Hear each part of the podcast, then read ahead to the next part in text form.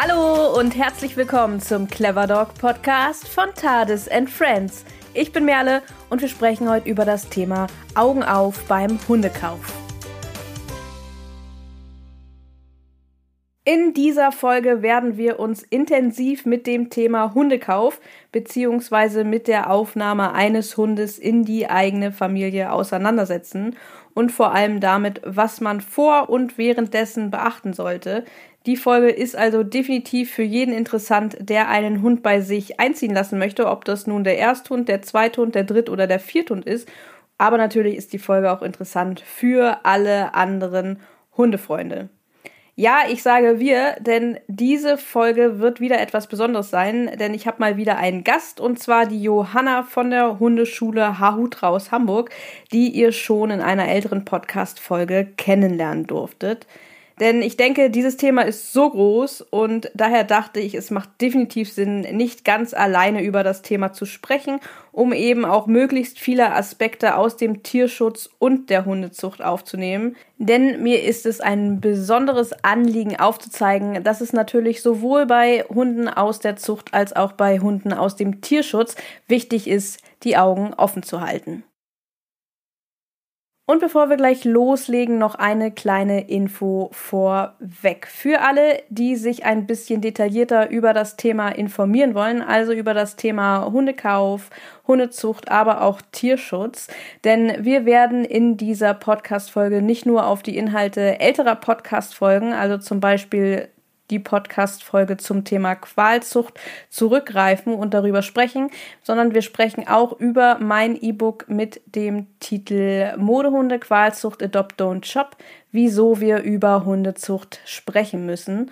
Und wenn dich das interessiert, dann kannst du dir dieses E-Book kostenlos auf tardisandfriends.de herunterladen. Alle Informationen dazu packe ich aber auch nochmal in die Beschreibung dieser Podcast-Folge. Schau da also auf jeden Fall mal vorbei. So, und jetzt würde ich sagen, warte ich nicht mehr länger, sondern begrüße ich mal Johanna in dieser Podcast-Folge. Hallo Johanna, schön, dich wieder hier zu haben im CleverDog-Podcast und schön, dass du Lust hast, gemeinsam mit mir über das Thema Hundekauf zu sprechen, also es ein bisschen genauer unter die Lupe zu nehmen. Hallo liebe Merle, ja, tatsächlich habe ich nicht damit gerechnet, so schnell wieder hier zu landen, aber ich habe mich tierisch gefreut, als du mich recht spontan gefragt hattest, weil ich gerade irgendwie so im Thema war und ja, freue mich tierisch drauf, einigen potenziellen Neuhundebesitzern oder jenen, die sich vielleicht einen Zweithund anschaffen wollen, so ein bisschen bei der Entscheidung helfen zu können, welcher Hund für sie in Frage kommt und worauf es zu achten gilt. Ja, und du sprichst es schon so ein bisschen an, dass ich dich gefragt habe, hat natürlich einen Grund, denn du bist ja nicht nur Hundetrainerin, sondern setzt dich auch selbst intensiv mit dem Thema Tierschutz auseinander und hast sowohl privat als auch beruflich viel mit Tierschutzhunden zu tun. Und ich denke, da ergänzen wir uns ganz gut mit der Expertise und ich denke, das wird bestimmt ein interessantes Gespräch heute. Das glaube ich auch. Ja, du sagst es schon. Also alle Fragen, die irgendwie die Zucht von Hunden angehen, die gebe ich dann an dich ab. Ich kann da vielleicht was so ein bisschen zu Rassen beitragen, aber ich habe ehrlich gestanden von diesen ganzen Zuchttauglichkeitsprüfungen und dergleichen super wenig Ahnung. Also da muss ich auch ganz ehrlich sein. Von daher ergänzen wir uns da, glaube ich, wirklich optimal. Ja, auf jeden Fall. Denn was das Thema Tierschutz angeht, sind meine Erfahrungen mit Sicherheit nicht so zahlreich wie deine. Und ich glaube aber, was wir gemeinsam haben, ist, dass wir uns dafür interessieren bzw. dafür einsetzen, dass man Probleme am besten schon löst oder sich damit auseinandersetzt, bevor sie eigentlich entstehen. Und du als Hundetrainerin bist ja letztendlich sozusagen, ich nenne das jetzt mal, das letzte Glied einer langen Kette, wo du letztendlich auch genau merkst, wo sich vielleicht nicht so genau auseinandergesetzt wurde vor der Kaufentscheidung. Absolut. Wobei ich glaube, das allerletzte Glied ist dann wahrscheinlich das Tierheim. Das stimmt, das stimmt dann, natürlich. So bleibt das aber alles irgendwie im Fluss, ne? Also irgendwie hat auch, da ist ja dann irgendwie diese ganze Kette noch nicht vorbei. Aber ja, tatsächlich kommen ganz, ganz viele Menschen ja wirklich erst zu mir, wenn sie feststellen, dass sich Probleme eingeschlichen haben, die sie am liebsten nicht hätten. Und Ja, ich freue mich mal tierisch, wenn ich Hundehalter begleiten darf auf einem Weg, auf dem bislang noch keine Probleme aufgetreten sind. Das heißt, ihnen zu helfen, von Anfang an alles in Anführungsstrichen richtig zu machen. Man kann nichts 100% richtig machen, aber ich freue mich immer tierisch, wenn die Bestrebungen da sind. Aber in der Realität sieht es leider tatsächlich oft so aus, dass dann doch eher irgendwie meine Hilfe aufgesucht wird, wenn Probleme entstanden sind. Vielleicht mögen wir mal direkt mal einsteigen. Was sind denn eigentlich so Klassiker, wo du letztendlich in deinem Training merkst, vielleicht wären davor mal ein paar Gedanken mehr gefallen? Was sind so Klassiker, an die du da denkst? Ganz, ganz häufig erlebe ich es tatsächlich, dass besonders, um das einmal so hervorzuheben, bei Familien, die sich augenscheinlich eigentlich sehr, sehr viele Gedanken vor dem Hundekauf gemacht haben, die Rasse gar nicht zur Familie passt. Das mag man gar nicht so glauben, weil das sind oft wirklich Familien, wo man denkt, die haben sich richtig einen Kopf gemacht und die haben nach einem richtig guten Züchter gesucht und wo wir dann wieder dazu kommen, was ist denn jetzt vielleicht eigentlich ein guter Züchter? Aber so eine Appenzeller-Hündin zum Beispiel, die ich als meine Kundin-Hündin begrüßen durfte. Toller Hund, ich bin ein riesengroßer Fan von diesem Hund. Der wurde aber in eine Familie vermittelt, die bislang noch nie Hunde gehalten hat, die auch ein kleines Kind eben hat. Und da bin ich mir dann eben nicht so sicher, ob das jetzt so die allerbeste Wahl für diese Familie war. Die führen mittlerweile ein tolles Leben, sind ein tolles Team, aber es gab halt eben Probleme auf dem Weg zu diesem Ist-Zustand, die definitiv auch auf genetische Veranlagung zurückzuführen waren. Und ich hätte dieser Familie einen anderen Hund empfohlen, ne? Weil, ich meine, du kennst es selber, du bist Profi auf dem Gebiet, das ist kein Anfängerhund, ne? Also ich meine, du kennst Tardis und du wirst sie lieben, aber würdest du sie einer Familie empfehlen, die noch nie Hunde hatte, die schulpflichtige Kinder hatte oder noch ein kleineres Kind? Also das sind eben so Überlegungen, wo ich denke, ich weiß jetzt nicht. Das finde ich zum Beispiel irgendwie schwierig, ne? Oder ganz, ganz typisch der Australian Shepherd, der wirklich oft, tatsächlich, weil er eben auch einfach unfassbar hübsch ist, angeschafft wird und dann tatsächlich irgendwie zu kurz kommt. Also ich denke nicht, dass ein Australian Shepherd Schafe hüten muss oder 50 Kilometer am Tag Fahrrad fahren muss, aber der braucht was für die Rübe. Und das muss man leisten können. Na? Und wenn man sich darüber nicht ausreichend Gedanken gemacht hat und dem Hund etwas zu bieten, bedeutet ja nicht, dass ich irgendwie am Tag irgendwie mehrere Stunden mit dem Ball spiele oder so. Also man muss sich da ja leider wirklich ein bisschen Gedanken machen. Und das finde ich teilweise schwer. Ja, da sprichst du auch ein ganz wichtiges Thema an. Also ich meine, ich kenne das jetzt wirklich sehr, sehr genau, denn viele wissen es vielleicht, ich habe ja auch einen Appenzeller zu Hause und du sprichst da tatsächlich ganz, ganz wichtige Themen an. Das eine ist zum einen, sich selbst ausführlich zu informieren, das andere ist aber auch, die richtigen Informationen zu bekommen. Und ich weiß leider, dass es immer noch so ist, dass sehr viele Appenzeller, wenn wir jetzt bei der Rasse mal im Speziellen bleiben, und du wolltest gerade das Thema, oder du hast auch das Thema Aussies und so weiter angerissen, also mal bleiben wir mal bei Hüte- und Triebhunden, dass Züchter immer noch diese Hunde als Anfängerhunde, als Begleithunde, als Familienhunde verkaufen. Und dabei wird sich natürlich sehr wenig damit auseinandergesetzt, was bedeutet das nun eigentlich, ein Familienhund? Weil gibt es den ein Familienhund? Und was sagt das überhaupt über die Individualität des Alltags der Leute aus? Und ich denke, das, was du gerade gesagt hast, ist ganz wichtig, sich damit auseinanderzusetzen. Was bin ich auch bereit, in diesen Hund hinein zu investieren?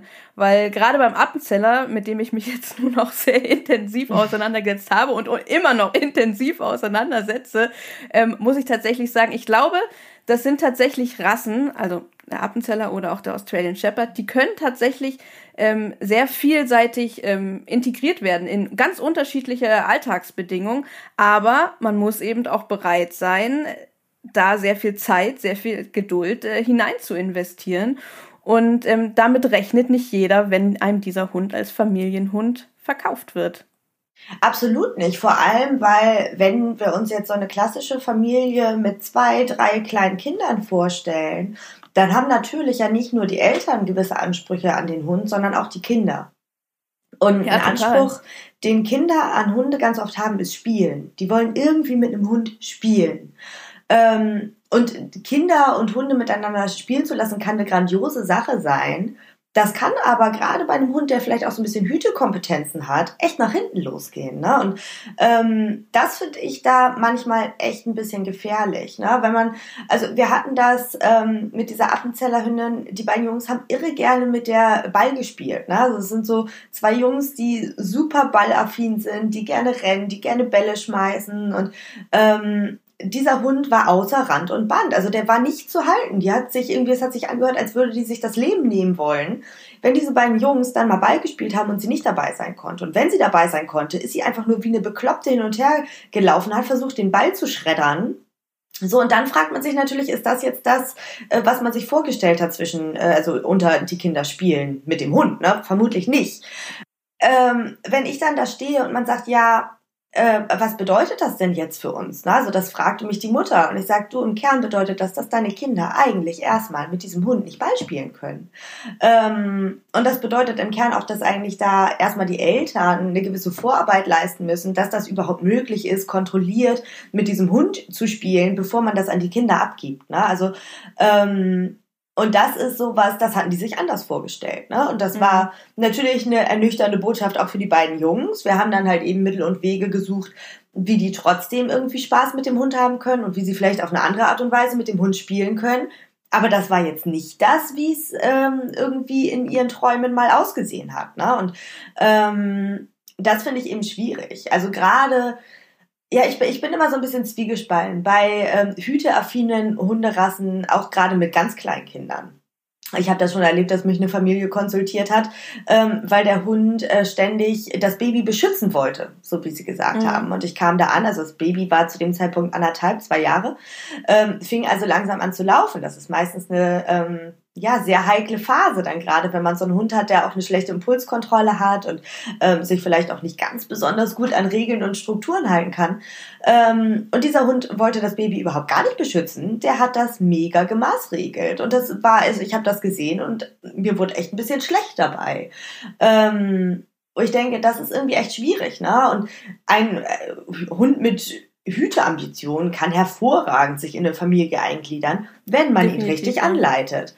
Und das ist eben das, wo ich denke, da ist, glaube ich, dann teilweise ein bisschen zu wenig Wissen vorhanden, so ein bisschen zu wenig Vorwissen. Wie macht man das richtig? Ne? Wie, die haben ja meistens einen optimalen Start ins Leben dann, diese Hunde, die sich irgendwie von einem guten Züchter angeschafft werden, Welpengruppe vielleicht auch noch gut gewesen. Und dann machen aber viele Leute ja erstmal so ein bisschen auf eigene Faust. Das kann gut gehen.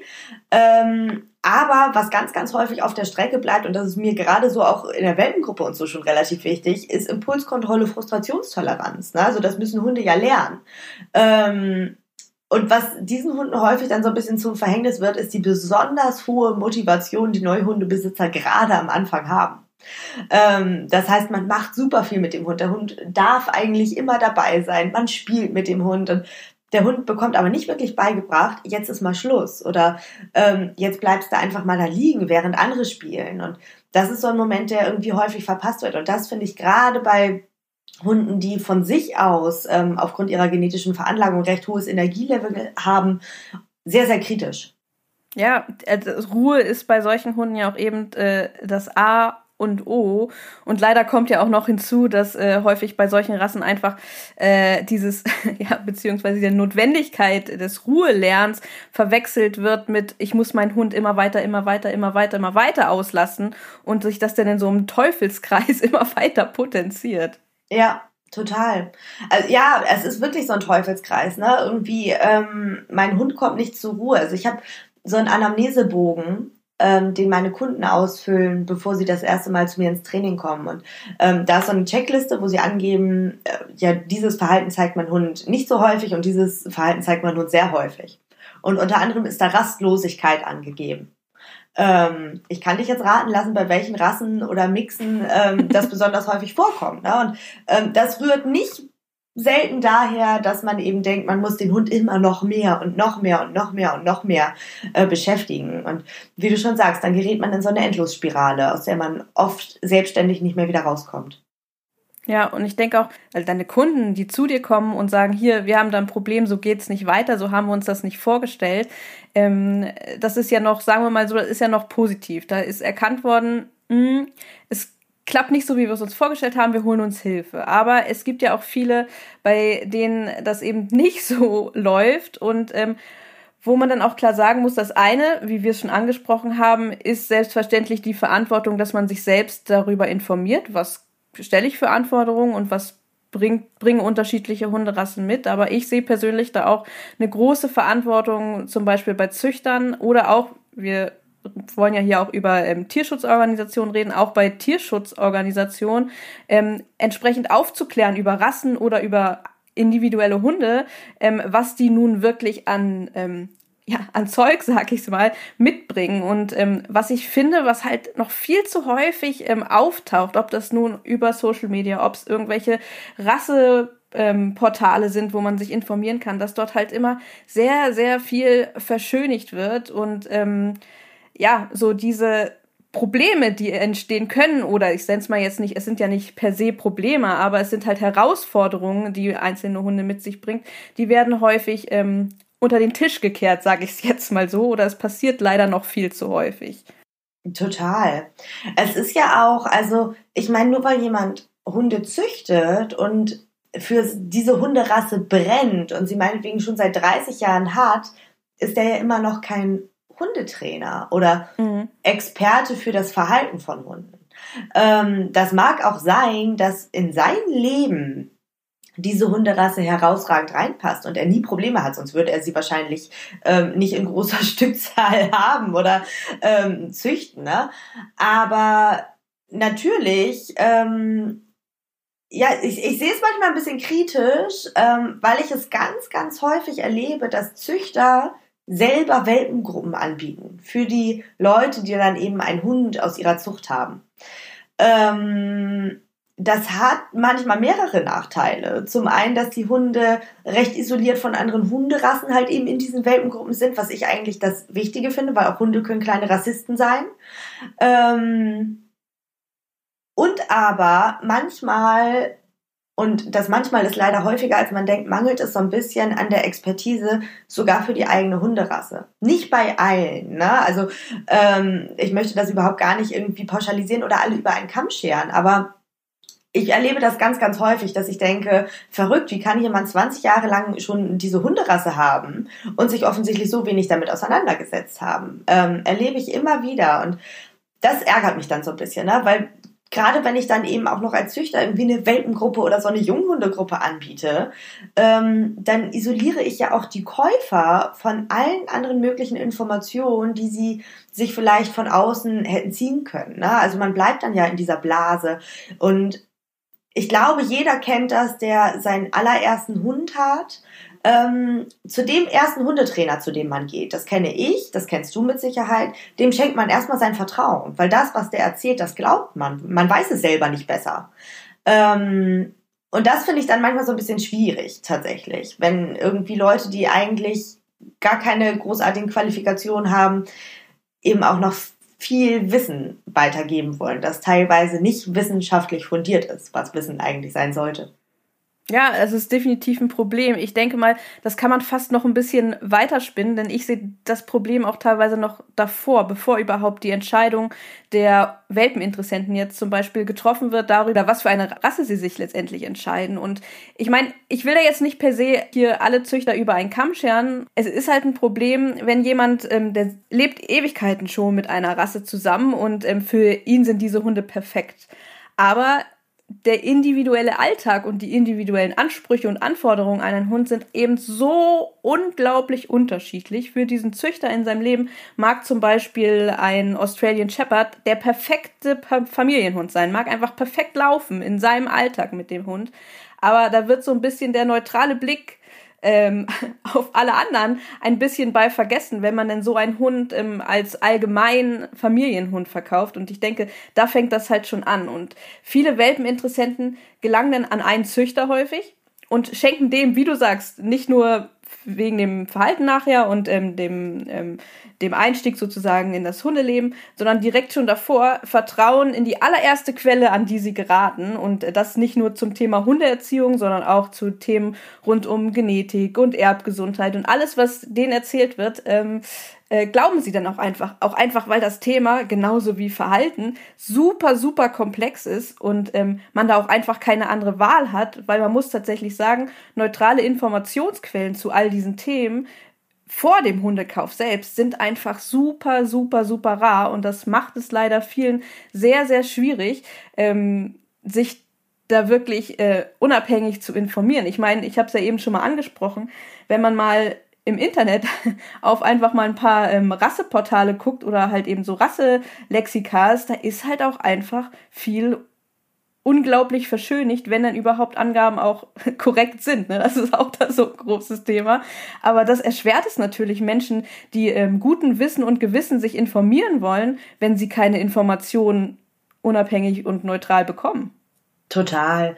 Also es ist ja auch, ich meine, ja, wenn ich jetzt, ich kann es aber total nachvollziehen, ne? Weil wenn ich jetzt, angenommen, wir bleiben einfach mal beim Appenzeller, wenn ich jetzt da zu einer Züchterin gehe, die seit 15 Jahren Appenzeller züchtet, und ich gehe da hin und die hat selber 3 Kinder und die haben ein schönes Haus, und wenn ich da ankomme, dann bellt der Hund zweimal, danach freut er sich über mich und man denkt, ach ja, ist ja schön, und mit den Kindern ist der toll und die erzählt mir, die hat die schon seit 15 Jahren und alles ist in Ordnung, dann wird diese Person für mich zu einer Art Expertin auf diesem Gebiet. Das ist, glaube ich, nur menschlich, dass das dann ja, so ist. Ja, auf jeden Fall. Sie hat es ja auch offensichtlich im Griff und bei ihr klappt es gut. Was genau dahinter steckt, was genau der Weg dahin war, ob das auch auf den Spaziergängen klappt, also die allerwenigsten Züchter gehen mit der Mutterhündin und Neuhundebesitzern oder so spazieren. Also eigentlich erlebt man die Hunde ja meistens nur in ihrem häuslichen Umfeld. Und da kann sich ein Hund ja komplett anders verhalten als auch draußen zum Beispiel. Du merkst gar nicht irgendwie, was für Ambitionen hat der Hund dann vielleicht draußen. Wie steht's tatsächlich um seine Impulskontrolle? Läuft er wirklich irgendwie entspannt mit oder ist er völlig angezippt? Und das finde ich manchmal eben, ja, also wie du sagst, das ist wirklich schwierig, weil ich würde gar nicht unbedingt sagen, dass Züchter aus einer bösen Motivation heraus oder so falsche Informationen vermitteln. Nein, definitiv nicht. Ja, na, ja. Also sie sehen ihre Hunde als das, was sie sind, nämlich als tolle, meinetwegen Familienhunde. Und sie lieben diese Hunde, sonst würden sie nicht züchten. Na? Also wir sprechen hier von guten Züchtern. Aber es ist eben genau das, was du sagst, dieser objektive Blickwinkel ohne persönliche Meinung dahinter, der fehlt so ein bisschen. Ne? Und wenn ich jetzt mir einen Hund angucke, was man natürlich auch irgendwie sagen muss, wenn mir der Appenzeller einfach nur rein optisch und von dem, was ich vielleicht mal so irgendwie, keine Ahnung, im Internet gelesen habe, total zusagt, dann bin ich tatsächlich meistens auch ein bisschen blind für alle negativen Informationen, die von außen auf mich einprasseln. Das ist so. Also wenn ich mir Gummistiefel kaufen möchte, was relativ häufig vorkommt, dann sagt mein Freund auch immer, du hast Gummistiefel, ne? Jetzt kauf dir doch nicht. Und die sind auch nicht so schön wie deine anderen. Und ich fand die jetzt aber toll. Da kann man mir sonst was zu diesen Gummistiefeln erzählen. Du kannst mir auch eine Google-Rezension zeigen, dass die irgendwie nach 3 Wochen kaputt gegangen sind oder so. Wenn ich die toll finde, dann finde ich die toll. Also man bleibt ja auch oft relativ festgefahren, wenn man für irgendwas brennt. Die einen brennen für Appenzeller, ich brenne für Gummistiefel. Aber das ist halt eben schwierig, da selber wieder rauszukommen, ne? Wenn man dann nicht tatsächlich an einen anderen Experten gerät, der wirklich gute Argumente auch hat. Und den sucht man sich aber nicht, wenn man sich eigentlich eingeschossen hat auf diese Rasse. Und ich glaube, da liegt es tatsächlich so ein bisschen an den Züchtern, die sich selber vielleicht disziplinieren müssen und sagen müssen, okay, auch wenn die Hunde für mich perfekt sind, muss ich mir überlegen, sind sie es wirklich auch für diese Familien? Das machen ganz viele Züchter hervorragend. Ich erlebe es aber leider auch immer wieder, dass das eben nicht passiert. Ja, genau. Das sehe ich genauso wie du. Ich denke auch, man kann Züchtern da per se nicht den Vorwurf machen, aber ich denke auch, da steckt schon eine gewisse Verantwortung hinter. Denn ich denke, das ist auch im Interesse der Züchter selbst, dass die Hunde, die sie vermitteln, in ein Leben kommen, wo sie auch selbst wo ihren Ansprüchen auch gerecht wird, ne? Also dem allem, was sie mitbringt, dass sie ein glückliches und zufriedenes Leben haben. Und wo wir gerade sehr ungeplanterweise das Thema Appenzeller angesprochen haben und hier dabei auch bleiben. Denn ich finde, das ist ein sehr, sehr gutes Beispiel. Der Appenzeller wirkt auf den ersten Blick niedlich, hübsch, für viele attraktiv, anziehend, aber er bringt ein riesengroßes Paket mit sich, beziehungsweise einige Hunde dieser Rasse können ein riesengroßes Paket mit sich bringen, was letztendlich bei Menschen, die sich diesen Hund angeschafft haben, weil sie ihn als Familienhund einfach haben wollten, weil sie ihn toll finden und dachten, das ist mein Superbegleiter, häufig schnell zu Frustration führen kann und wirklich auch zu, ja, ich sag's mal so, das habe ich schon sehr, sehr oft erlebt, zu Isolation, dass wirklich Leute sich gar nicht mehr trauen, mit diesem Hund unter andere Hunde zu gehen, unter Gesellschaft zu gehen, dass sie sich nicht trauen, mit dem Hund sich groß in der Öffentlichkeit zu bewegen. Und das ist halt wirklich, das sind keine schönen Zustände und das möchte eigentlich auch keiner. Und damit rechnen auch die allermeisten Leute einfach nicht im Vorhinein. Und das ist sowohl für die Hunde als auch für die Menschen und ich denke auch im Interesse der Züchter einfach eine wichtige Sache, sich daher mit vorher wirklich auseinandergesetzt zu haben. Und daher denke ich halt, dass es super wichtig ist, transparent mit den Dingen zu sein. Sowohl die Züchter als auch jemand, der selbst einen Appenzeller hat und dafür, ich nenne es jetzt mal in Anführungsstrichen, Werbung macht. Denn, sagen wir mal, allein schon auf Instagram Fotos von seinem Hund zu posten, ich kenne das ja selbst, gerade beim Appenzeller, da macht man auf eine gewisse Art und Weise Werbung. Und dann, finde ich, hat man auch die Verantwortung dafür, Menschen, die sich dafür interessieren, das habe ich selbst oft genug erlebt, Nachrichten zu bekommen, oh, dein Hund ist so süß, was für eine Rasse ist das, von welchem Züchter hast du den Hund und wo kriege ich so einen Hund? Dass ich dann wirklich mir sehr viel Zeit genommen habe und wirklich offen und ehrlich mal gesagt habe, der Appenzeller, der bringt aber manchmal oder er kann Pakete mit sich bringen, das sollte man vorher zumindest einmal gehört haben, um sich dann zu fragen, bin ich bereit, das Thema anzugehen. Und da sehe ich halt die Verantwortung von allen Menschen, die diesen Hund anpreisen, sage ich jetzt mal so, beziehungsweise den Hund in die Öffentlichkeit stellen, ob es Züchter sind oder auch Halter von Appenzellern, finde ich sehr wichtig, dass man da sehr transparent auch mit den nicht so schönen Dingen umgeht. Absolut. Ich weiß nicht, was genau es ist, dass Leute teilweise Hemmungen haben, über Probleme mit ihren Hunden zu sprechen. Das ist ein Phänomen, das ich schon sehr, sehr häufig beobachte. Also ich meine jetzt nicht mit mir sprechen die Leute ausgesprochen gerne über die Probleme, die sie mit ihren Hunden haben, aber in der Öffentlichkeit, ne? Also ich habe das nur ganz, ganz kurz, um einmal dieses Thema Qualzucht aufzugreifen, finde ich. Ich habe nämlich gerade vor 2 Tagen in einer Facebook-Hundegruppe einen Post zum Thema gesehen. Da wurde ein Artikel von einem Tierarzt geteilt, der über das Thema Qualzucht sprach. Und dieser Beitrag hatte in kürzester Zeit über 150 Kommentare und ich habe die nur mal so ein bisschen überflogen und jeder zweite Kommentar war von einem Halter, einer Halterin, einer französischen Bulldogge oder eines Mopses, die darüber berichteten, wie gut es ihrem Hund ginge.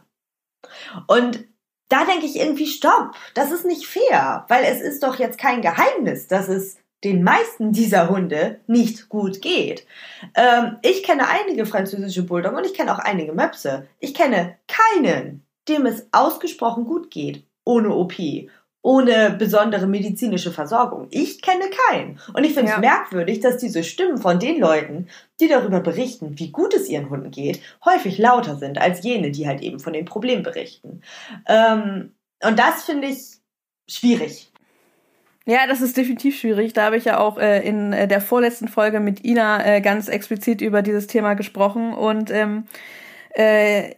ich muss tatsächlich auch sagen, ich finde das super mutig von den Menschen, die wirklich sehr offen und ehrlich darüber erzählen, was für Probleme es gibt und die auch ganz offen sagen, ich habe da mal eine Fehlentscheidung getroffen und ich möchte mich jetzt aber dafür einsetzen, dass das anderen Hunden und auch anderen Menschen in der Zukunft nicht so ergeht. Also es ist leider wirklich nur noch sehr, sehr, sehr selten. Und ich hatte da ja auch letztens gerade einen Aufruf gestartet, denn ich werde demnächst auch noch eine Podcast-Folge machen, wo ich halt genau solche Stimmen, so ein eine Plattform geben möchte, damit die auch noch ein bisschen lauter gehört werden. Und falls das jetzt jemand hört, mache ich jetzt mal kurz Querwerbung, der Lust hat, da mitzuwirken und Erfahrungen rund um das Thema Qualzucht oder auch Erbkrankheiten mit seinem Hund hat, gerne bei mir melden. Kontakt packe ich wie immer in die Beschreibung dieser Podcast-Folge. Da suche ich gerne noch nach Menschen, die Lust sind, mutig und offen ihre Erfahrungen zu teilen.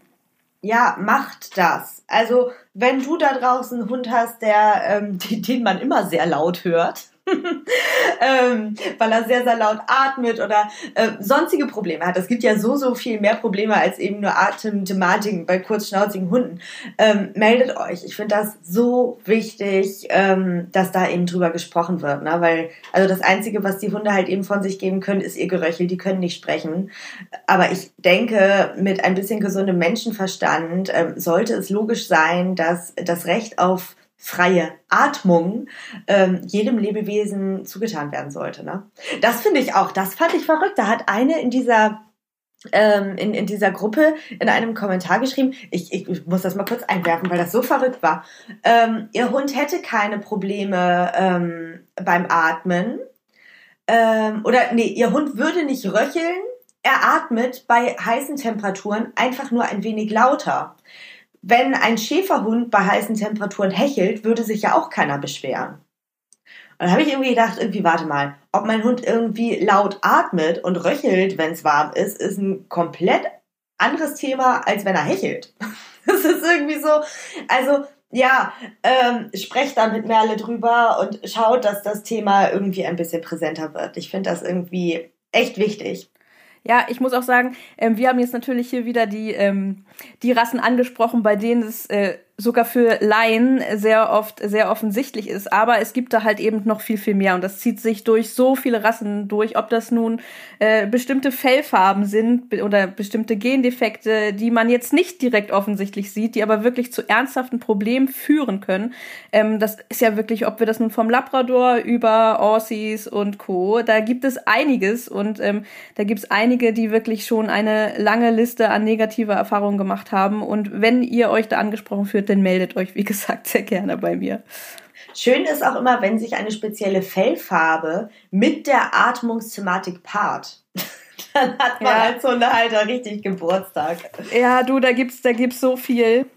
Das ist ja auch deshalb, wieso wir halt gerade darüber reden. Auch das können wir jetzt auch mal ein bisschen ausführen. Auch das Thema Erbkrankheiten und Qualzucht sind halt einfach Themen, über die man sich auf jeden Fall ein bisschen detaillierter informiert haben sollte, bevor man sich auf die Suche nach einem Hund macht. Denn es ist nun mal leider so, Gendefekte sind keine Seltenheit in der Hundewelt und in den einzelnen Hunderassen. Und das ist wirklich ein Thema, das einfach nicht so laut ist und nicht so offensichtlich ist und über das nicht so viel gesprochen wird. Und das ist sehr, sehr schade, denn es ist so wichtig, dass möglichst viele Menschen darüber Bescheid wissen, was für Krankheiten überhaupt bei, sagen wir mal jetzt mal so, beim Thema Appenzeller oder auch beim Thema Australian Shepherd oder auch beim Thema Labrador, einfach mal so, um mal ein paar beliebte Rassen zusammenzufassen, was einfach super wichtig ist, sich im Vorhinein darüber zu informieren, was für Krankheiten können dort vorkommen. Denn nur wenn man das weiß, dann kann man auch beim Züchter explizit danach fragen und dann kann man schauen, ob der Züchter überhaupt selbst auch Wert darauf legt, seine Zucht so auszurichten, dass die Gesundheit der Hunde im Fokus steht. Und das kann man nur dann, wenn man vorher selbst Bescheid weiß, was denn wirklich relevant ist. Und das ist auch ein Thema, das mir sehr, sehr, sehr am Herzen liegt. Total. Ein übrigens häufiger Abgabegrund von solchen Hunden, die nachher ihrer Genetik zum Opfer fallen, sind Tierarztkosten, weil die teilweise maßlos unterschätzt werden. Also man kann sich nicht vorstellen, wie schnell so ein Hund sehr, sehr teuer werden kann, auch nach der Anschaffung noch. Ich habe schon Kunden gehabt, die haben in den ersten 2 Lebensjahren ihres Hundes an die 10.000, 15.000 Euro für OP-Kosten hinblättern müssen. Ne? Also ja. Das steht ja irgendwann in keiner Relation zum Hund mehr, wo man irgendwie, also viele vielen ist ja nicht mal das Geld für einen Hund von einem guten Züchter werden. Also so ein Hund kann gerne mal 1.500, 2.000 Euro kosten, absolut gerechtfertigterweise, ohne dass die Züchter sich daran eine goldene Nase verdienen. Wenn ich da schon nicht bereit bin, dieses Geld zu zahlen und mir dann einen Hund kaufe über so eine große Internetplattform, auf der Hunde gerne verscherbelt werden, dann zahle ich nur 800 Euro und zahle dann nach hinten raus aber nochmal 10.000 Euro obendrauf. Also auch dem muss man sich irgendwie bewusst sein, dass gewisse Hunderassen aufgrund ihrer Genetik, aufgrund gewisser Merkmale, die nachher irgendwie zu körperlichen Problemen führen können, recht teuer werden können. Bertha hat, seit sie hier ist, eine Tierkrankenversicherung, nicht nur, weil sie Leishmaniose positiv ist, sondern auch, weil sie relativ lang ist und definitiv eine Fehlstellung der vorderen Beinchen hat. Mhm. Und ich mir vorstellen kann, dass das im Alter vielleicht irgendwann mal schwierig sein könnte. Da muss man einfach ehrlich sein. Ja, das ist auch definitiv ein Thema, was auch wichtig ist.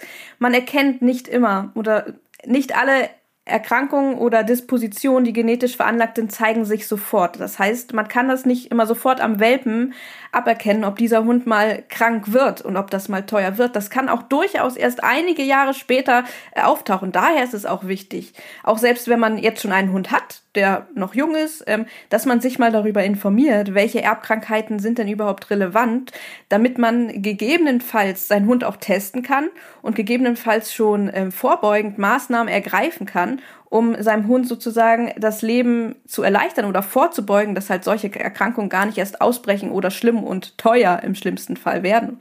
Also es ist ja noch nicht mal das Schlimmste, wenn es teuer wird. Das Schlimmste ist, wenn das Tier halt richtig leidet.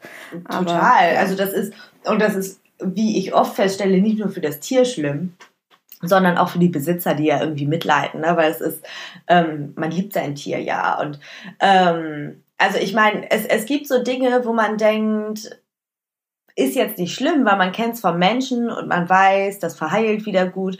Aber so ein Kreuzbandriss beim Hund kann gut und gerne mal 3.000 Euro kosten.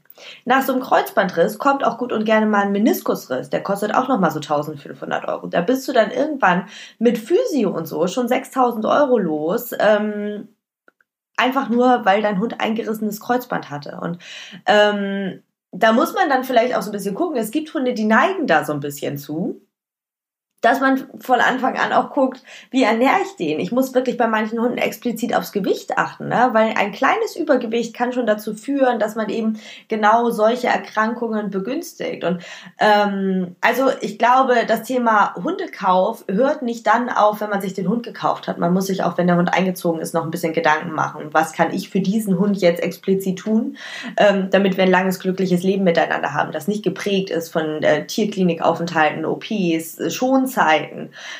Das wohl Schlimmste für einen jungen Hund, der operiert wurde. Ne? Also hab mal einen Hund, der ständig irgendwie operiert werden muss, der immer nur geschont an kurzer Leine laufen muss, nicht spielen darf, nicht rennen darf.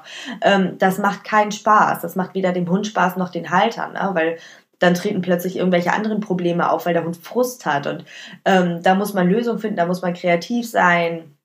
Und das ist echt irgendwie schwierig. Also ich finde, Hundekauf ist echt so ein Thema. Na klar, beginnt das irgendwie schon mit dem Gedanken, man möchte einen Hund haben. Es geht aber auch noch über den Hundekauf ein bisschen hinaus. Also auch in der ersten Zeit muss man sich echt Gedanken machen, wie ernähre ich diesen Hund richtig?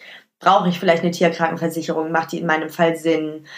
Wie kann ich gewissen Thematiken vorbeugen? Kann dieser Hund eventuell irgendwie Physio gebrauchen, damit man gewisse Dinge einfach, sozusagen im Keim erstickt, bevor sie überhaupt auftreten. Und das finde ich wichtig, ne? Da muss man sich echt überlegen, passt dieser Hund jetzt zu mir? Kann ich das leisten? Kann ich das finanziell leisten? Kann ich das zeitlich leisten? Wohne ich im 3. Stock? Was mache ich, wenn mein Hund nicht laufen kann? Kriege ich den da hochgetragen? Das sind alles Aspekte, die man irgendwie bedenken muss, ne? Ja, definitiv. Und wir sprechen von seriösen Züchtern. Wer vielleicht mein E-Book schon mal gelesen hat, der weiß, was ich mir darunter vorstelle. Und ich glaube, Johanna geht da mit mir auch überein. Absolut. Da ist natürlich das Ding, eine Garantie dafür, einen 100% gesunden Hund zu haben und der auch immer gesund bleibt, die kann man einfach nicht so bekommen. Aber ich sag mal so, man kann sein Glück in Anführungszeichen dadurch beeinflussen, dass man vorher möglichst viel Information sammelt. Und ja, Johanna und mir ist auch bewusst, dass das ganze Thema super komplex ist und dass es nicht einfach ist, dass jeder einzelne Hundebesitzer oder vor allem Hundeinteressent und vor allem diese, die sich halt noch überhaupt nicht mit dem Thema Hund intensiv auseinandergesetzt haben, für die diese ganze verrückte Hundewelt was ganz Neues ist, dass das für die unglaublich schwierig ist. Aber gerade dann, wenn man das Gefühl hat, das ist alles zu viel für mich, dann sollte man sich wirklich unabhängige Hilfe suchen. Ob das jetzt nun ein Hundetrainer ist oder jemand ist, der einem sagen kann, oder ein Tierarzt zum Beispiel auch, wobei man da auch immer gucken muss, inwiefern sind da wirklich Kenntnisse auch jetzt zum Hundeverhalten, aber auch zu Zuchtlehre und Genetik vorhanden, dass man sich halt eben unabhängige Beratung sucht, die einen da ein bisschen bei unterstützen kann, weil so kann man doch schon so ein bisschen die Wahrscheinlichkeit beeinflussen. Und was halt auch super wichtig ist, weil du hast es eben angesprochen, Johanna, nur weil man für einen Hund viel Geld bezahlt, ist das leider auch immer noch nicht eine Garantie dafür, dass man wirklich den Hund von einem wirklich seriösen Züchter bezieht. Das ist, denke ich, auch noch ganz wichtig. Aber das, was du gesagt hast vorhin, wer nicht bereit dazu ist, Geld für einen Hund auszugeben, der sollte sich wirklich gut überlegen, ob der Hund allgemein das richtige Tier für einen ist. Absolut. Also meine Hunde waren beide sportbillig, ne? Aber du kannst dir nicht vorstellen, wie viel Geld die kosten. Also die Anschaffung eines Hundes ist nichts im Vergleich zu dem, was mich meine Hunde kosten. Alleine schon im Monat. Also ich gebe an die 300 Euro nur für Futter aus. Das muss man sich mal überlegen, im Monat. Für einen 30 Kilo Hund und für eine, so ungefähr 9 Kilo Hündin. Das geht billiger, gar keine Frage. Ich stehe da immer mit mir selber so ein bisschen im Konflikt. Ich esse selber kein Fleisch und habe auch irgendwie nicht so richtig Bock auf irgendwie Massentierhaltung und möchte das auch nicht so gerne in meinen Hunden haben. Dementsprechend fressen die eigentlich ausschließlich wild, das irgendwie freilebend geschossen wurde, was natürlich irgendwie sich dann aufs Budget niederschlägt. Aber da muss man so ein bisschen gucken, was kann ich irgendwie mit meinen Werten vereinbaren, was möchte ich meinem Hund füttern, braucht mein Hund vielleicht spezielles Futter irgendwann? Alleine das ist irgendwie schon ein Punkt, der super häufig unterschätzt wird. Ne? Ich kann ganz ehrlich sagen, ich habe das auch ein bisschen unterschätzt mit Bertha. Mein Gedanke war, obwohl ich es eigentlich besser wissen sollte und es total logisch ist, ein kleiner Hund kostet dann nicht ganz so viel wie Balu. Pustekuchen. Bertha hat so einen krassen Energieverbrauch, die frisst fast so viel wie Balu. Man muss da echt so ein bisschen, man muss sich wirklich einfach gute Gedanken machen, was kann ich leisten. Was bin ich bereit zu investieren, nicht nur an Zeit, sondern auch unter anderem an Geld. Das ist nämlich ein Punkt und ich finde, es gibt nichts Schlimmeres, als wenn du irgendwann vor der Entscheidung stehst, und das habe ich schon mitbekommen, kann ich meinem Hund diese OP ermöglichen oder muss ich ihn einschläfern lassen? Und das ist leider nicht selten, dass Hundehalter vor exakt dieser Frage stehen, weil eine OP für einen Hund kann wahnsinnig teuer sein. Und man muss sich aber auf sowas vorbereiten, weil das kann immer passieren. Und das ist irgendwie echt sowas, wo ich denke, also auch Geld spielt tatsächlich eine Rolle. Also ich muss mir im Klaren sein, dass ein Hund Geld kostet. Und ich finde, es macht Sinn, monatlich immer einen kleinen Betrag zurückzulegen, wenn man keine Krankenversicherung für das Tier abgeschlossen hat, damit man ein kleines Polster hat, weil sonst kann man wirklich schnell überrascht werden. Und bestenfalls hat man das schon getan, bevor man sich den Hund überhaupt ins Haus holt. Na, also abgesehen von den Kosten, die ein Hund bei der Anschaffung bereitet, sollte man meiner Meinung nach sich zumindest eine kleine Rücklage gebildet haben, die im Zweifel irgendwie greifen kann, wenn man irgendwie doch mal eine kleine größere Summe braucht, um einfach die Gesundheit des Hundes sicherzustellen. Das finde ich ganz, ganz wichtig. Da wird sich, glaube ich, häufig nicht ganz so viel Gedanken gemacht. Gerade beim Thema Tierschutzhunde, die in der Anschaffung sehr, sehr billig sind, weil man eben nur diese Schutzgebühr zahlt, ne? Ja, ich denke, das ist ein total wichtiges Thema. Es gibt nun mal auch einige Menschen, die halt sagen, ich möchte einen Hund aus dem Tierschutz, weil ich dafür halt eben kein Geld bezahlen muss oder nicht viel Geld bezahlen muss. Häufig ist es ja dann doch eine Schutzgebühr, die dann doch schon sicherstellt, dass es halt eben nicht genau das passiert, dass sich nur Hunde angeschafft werden und sich nicht über weitere Kosten Gedanken gemacht wird. Aber das ist natürlich trotzdem eine ganz, ganz andere Nummer. Total. Wir können vielleicht noch einmal ganz kurz auf die Züchter zurückkommen. Da gibt es nämlich einen Aspekt, gerade so bei dem Thema, welcher Hund passt zu mir, den ich ganz, ganz wichtig finde. man erlebt es ja ganz häufig, dass man so sagt, der Hund hat mich ausgesucht, oder dass Menschen berichten, ich wusste sofort, der ist es, ne? Ich finde es immer ein bisschen verrückt, wenn potenzielle Hundehalter sich ganz alleine bei einem Züchter den Welpen aussuchen dürfen. Ich finde es wesentlich cooler und meistens nach hinten raus auch wesentlich effizienter, wenn die Züchter das ein bisschen für die Hundehalter tun. Die kennen nämlich ihre Welpen. Und auch wenn man es nicht glauben mag, auch bei einem 6 Wochen alten Welpen oder 7 Wochen oder 8 Wochen alten Welpen kann man schon charakterliche Merkmale erkennen. Noch früher sogar. Das heißt, die kennen ihre Pappenheimer. Die wissen, der ist so drauf. Und die kennen auch nachher die potenziellen Familien. Also gute sollten Züchter, sie im Optimalfall zumindest kennen und sich auch dafür interessieren. Total, also gute Züchter haben häufig, noch bevor eine Hündin gedeckt wurde, Wartelisten für den nächsten Wurf. Also ich kenne Leute, die haben Jahre auf ihren Hund gewartet, weil einfach auch mal nicht der Passende dabei war. Und das macht für mich einen guten Züchter aus, ne? Also vielleicht auch eine Familie zu sagen, tut mir leid, ich habe keinen Hund in diesem Wurf, der in eure Familie passt. Bedeutet nicht, dass die Rasse nicht die richtige ist, aber von diesen Hunden passt keiner zu euch. Also es geht ja nicht nur um die Rasse, ne? Man macht sich ganz, ganz häufig, finde ich, vor dem Hundekauf ganz viele Gedanken um die Rasse, bestenfalls. Aber innerhalb einer Rasse kann es so große Unterschiede unter den einzelnen Welpen geben oder unter den einzelnen Hunden geben.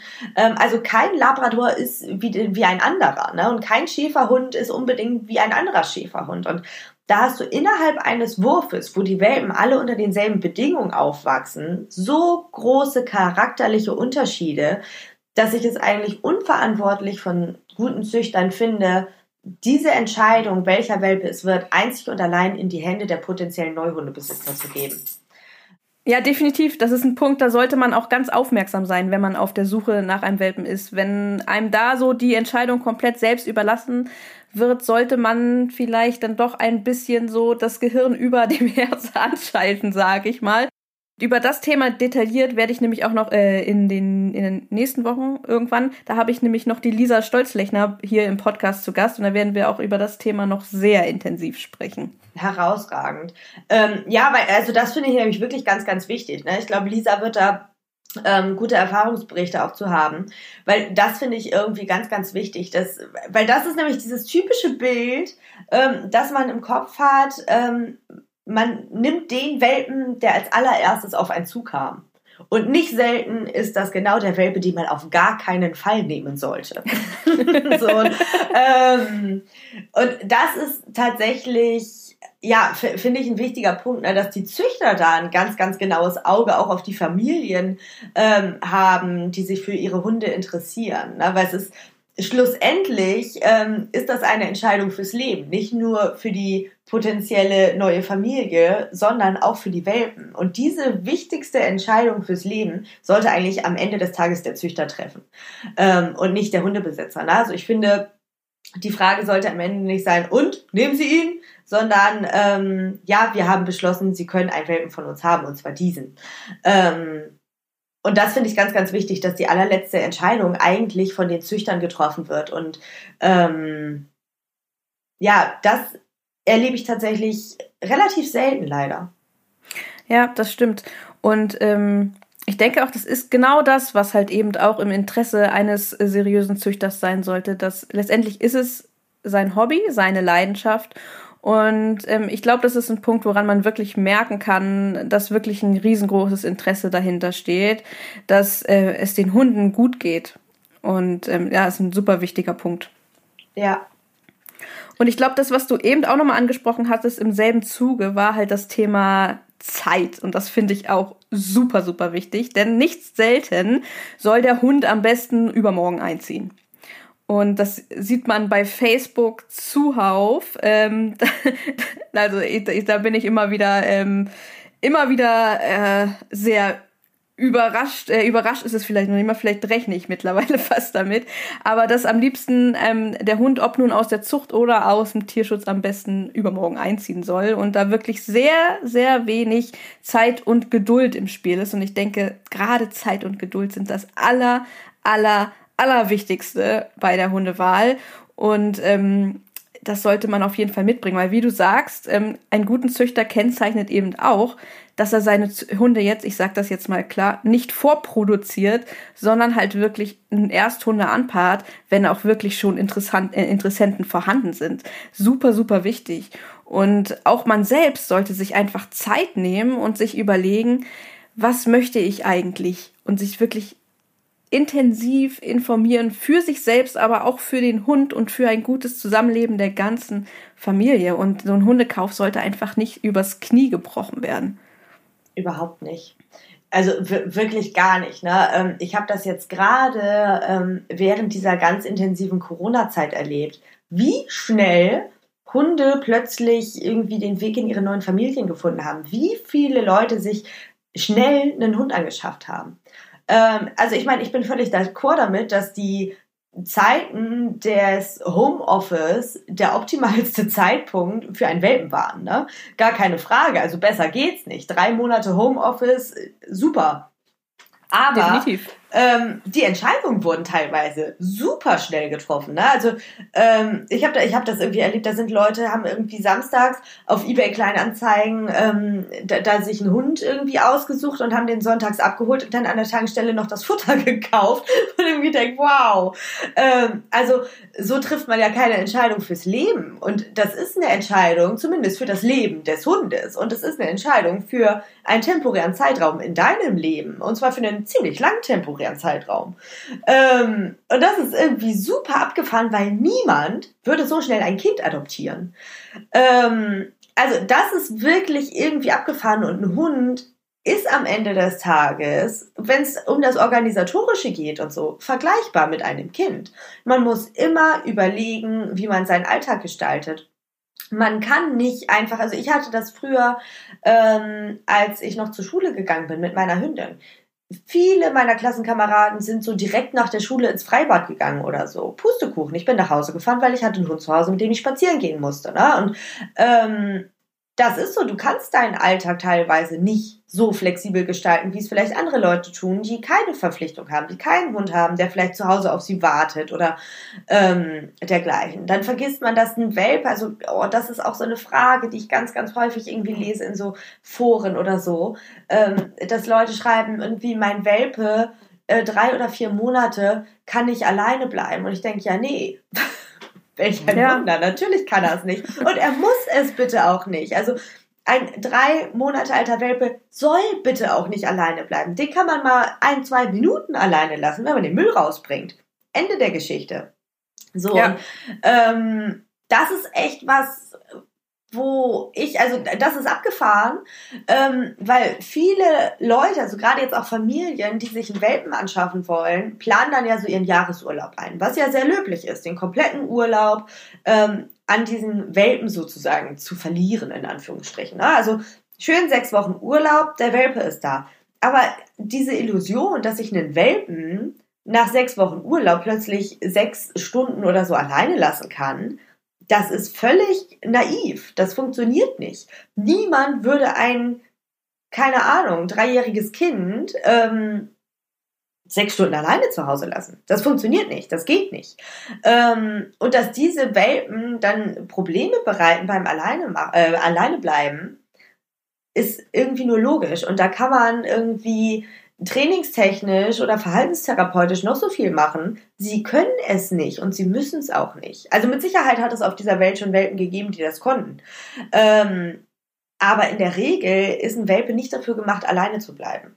Und ich finde es auch unverantwortlich, das von seinem Welpen zu verlangen tatsächlich. Ja, und das, wovon du redest, das sind ja jetzt, sage ich mal, die Standarddinge, mit denen man sich auseinandersetzen sollte oder die einem, wenn man sich nicht informiert hat, einem vom Kopf stoßen können. Und da haben wir jetzt ja noch nicht mal über Probleme geredet, die halt eben kommen, ob das nun rassespezifische Dinge sind oder Probleme, die durch Aufzucht oder sonst was entstanden sind, die halt nochmal oben drauf kommen und die dann halt wirklich noch zu viel größerer Überforderung, zu großen Problemen, zu Isolation oder auch schlimmstenfalls zu Gewalt gegen den Hund oder Stress innerhalb der Familie führen können. Ne? Und das unterschätzt man total, was sowas mit sich bringen kann. Total. Man unterschätzt auch, was so eine neue Mobiliareinrichtung kosten kann, wenn der Hund sie zerlegt hat. Da muss man sich wirklich einfach im Klaren sein, gerade beim Welpenkauf, ne? Dass man da einfach wirklich viel Zeit braucht und dass man viel Management betreiben muss, vor allem in den ersten Lebensmonaten. Vielleicht können wir da ja einfach mal überschwenken, so zum Thema Tierschutzhund. Ja. Weil da hat man manchmal einen Vorteil, wenn es genau darum geht. Natürlich kann man jetzt ja auch einen Tierschutzhund, der schon 2 Jahre alt ist, nicht sofort alleine lassen. Aber es geht häufig ein bisschen schneller und man kann es häufig auch ruhigen Gewissens ein bisschen schneller machen, wenn man es gut aufgebaut hat. Also wenn ich da 6 Wochen Zeit habe, um diesen Hund einzugewöhnen und ihn ans Alleinbleiben ranzuführen, dann kann ich so einen 2-jährigen Hund durchaus, wenn ich es gut gemacht habe, nach 6 Wochen für ein paar Stunden alleine lassen. Ne? Das ist bei einem Welpen utopisch. Das funktioniert einfach nicht. Punkt. Den Vorteil hat man tatsächlich, wenn man einen erwachsenen Hund adoptiert. Da kann man dann wiederum andere Probleme haben, weil man vielleicht nichts über seine Vergangenheit weiß. Aber es gibt durchaus Situationen, wo ich denke, für Familie X eignet sich kein Welpe, da wäre ein erwachsener Hund eventuell passender. Zum Beispiel diese Situation, dass der Hund irgendwie alleine bleiben muss. Man muss sich immer im Klaren sein, wenn man sich einen Hund anschafft, es kann sein, dass es nicht funktioniert. Ne? Dann muss man einen Plan B haben. Aber man kann es meistens ein bisschen ruhigen Gewissen nähers, du weißt, was ich meine, tatsächlich irgendwie mit sich selbst vereinbart, den Hund dann mal für wenige Stunden allein zu lassen und kann schneller damit beginnen, das auch zu trainieren. Und da hat man wiederum ganz andere Aspekte als beim Züchter. Ne? Also ich finde, wenn man sich so einen Tierschutzhund anschafft, muss man sich irgendwie erstmal überlegen, also auch, was für ein Hund passt zu mir, klar. Aber auch so ein bisschen, wie kann ich mir diesen Hund überhaupt aussuchen? Ich hatte kürzlich auf Instagram einen Livestream zum Thema gegeben, weil ich nämlich diese Direktimporte, die tatsächlich, habe ich das Gefühl, ein bisschen mehr werden. Ich hatte da nochmal drüber nachgedacht. Mich hat nämlich eine Person gefragt, ob ich das Gefühl habe, dass das mehr wird. Und ich habe das Gefühl, dass diese Direktimporte, ne? Ich hatte, früher gab es, das ist meine relativ... meine relativ objektive Meinung dazu. Ich bin mir nicht sicher, ob das der Wahrheit entspricht, aber das ist mein Gefühl, dass es früher mehr Hunde auf Pflegestellen gab, als es die derzeit gibt. Vielleicht ist es auch ein Zufall, aber ich hatte gerade mal so geguckt und ich weiß, dass es irgendwie so vor 4 Jahren oder so eine deutlich größere Auswahl, in Anführungsstrichen, an Hunden gab, die schon in Deutschland auf Pflegestellen waren. Das, finde ich, ist irgendwie so ein Punkt, wenn ich jetzt überlege, ich suche mir einen Hund aus im Internet aufgrund von Fotos und Videos, da muss ich mir einfach wirklich im Klaren sein, es kann alles passieren. Wirklich alles. Und da muss man wirklich, Augen auf beim Hundekauf. Wenn man da Videos hat, es lohnt sich, auf jede kleinste Mini-Bewegung des Hundes zu achten. Es gibt ja gewisse Beschwichtigungssignale zum Beispiel, ne? Oder auf die man achten kann. Sieht man sowas ganz, ganz häufig in den Videos. Also wenn man da so Videos hat, scheut euch da nicht, irgendwie einen Hundetrainer eures Vertrauens zu konsultieren und ihm vielleicht mal diese Videos zu zeigen. Das ist immer noch kein Garant dafür, dass der eine realistische Einschätzung zu dem Hund abgeben kann. Aber man kann einige Dinge doch schon sehen, die einem Laien vielleicht einfach durchgehen oder dem Fakt unterliegen, dass man den Hund einfach süß findet. Und das finde ich ganz, ganz wichtig, dass man gerade, wenn man sich so einen Hund direkt importiert, wirklich auf kleinste Merkmale achtet. Oder auch in den Beschreibungstexten, ne, sind manchmal so Attribute wie ein wenig schüchtern, taut dann aber schnell auf. Oder es kommt irgendwie Verträglichkeit mit Hunden, da kommt es auf die Sympathie an. Das sind so Formulierungen, da wäre ich vorsichtig. Ja.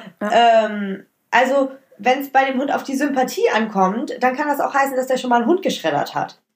Und das sind echt so Dinge, also macht das so ein bisschen so, als wenn ihr das Arbeitszeugnis von jemandem liest. Wir wissen alle, dass ein geselliger Mensch irgendwie jemand ist, der irgendwie, keine Ahnung, vielleicht am Arbeitsplatz schon mal einen Schnaps getrunken hat oder... Nee, also du weißt, was ich meine. Wenn es gibt so gewisse Floskeln, die sich nett anhören, die aber eigentlich nach hinten raus überhaupt gar nicht cool sind. Und achtet da mal drauf, was findet ihr da vielleicht in diesen Beschreibungstexten? Also schüchternes Mäuschen kann total ängstlicher Hund sein. Irgendwie die Sympathie entscheidet in Hundekontakten kann bedeuten, dass ihr einen total unverträglichen Hund bekommt. Ne? Also Sympathie kann vielleicht auch nur bei einem von 100 Hunden vorliegen. Ja, und da sind wir auch wieder bei dem Thema verschönte Anzeigen. Und ich hatte deinen Livestream auch gesehen und da bist du ja auch wirklich sehr intensiv darauf eingegangen. Und ich denke, was an dem Punkt auch ganz wichtig ist zu sagen, ist, dass es eben nicht den einen Tierschutz gibt. Gerade für Menschen, die noch nicht in der Hundewelt unterwegs sind. Es ist genauso wie beim Thema Hundezucht super schwierig, das alles zu durchblicken, wo der Unterschied ist davon, einen Hund aus dem ortsansässigen Tierheim zu holen oder von einer Pflegestelle oder eben einen Direktimport. Das sind ja wirklich große Unterschiede, auch dahin, wie man den Hund vorher schon mal kennenlernen kann, ne? Also voll. Das ist auch ein richtig wichtiges Thema und ich glaube, du hast da auch ja ganz persönlich beim Thema Direktimport deine Erfahrungen gemacht und da sollte einem auch wirklich bewusst sein, man weiß eben nicht, selbst wenn die Informationen vorher reichhaltig waren, was wirklich nachher auf einen zukommt und ich denke, man sollte sich vielleicht auch im Vorhinein nicht nur über den Hund, sondern immer auch über die Organisation informieren, die letztendlich dahinter steht. Total, also man muss das alles irgendwie mal durchspielen. Ne? Was mache ich, wenn ich in Urlaub fahre? Wer kann meinen Hund nehmen? Das war bei uns eine Frage. So ein Hund irgendwo mal unterzubringen, ist tatsächlich immer leichter als zwei. Und ich habe zwei Hunde, die ich nicht jedem geben würde. Also Balu ist bei mir relativ unproblematisch.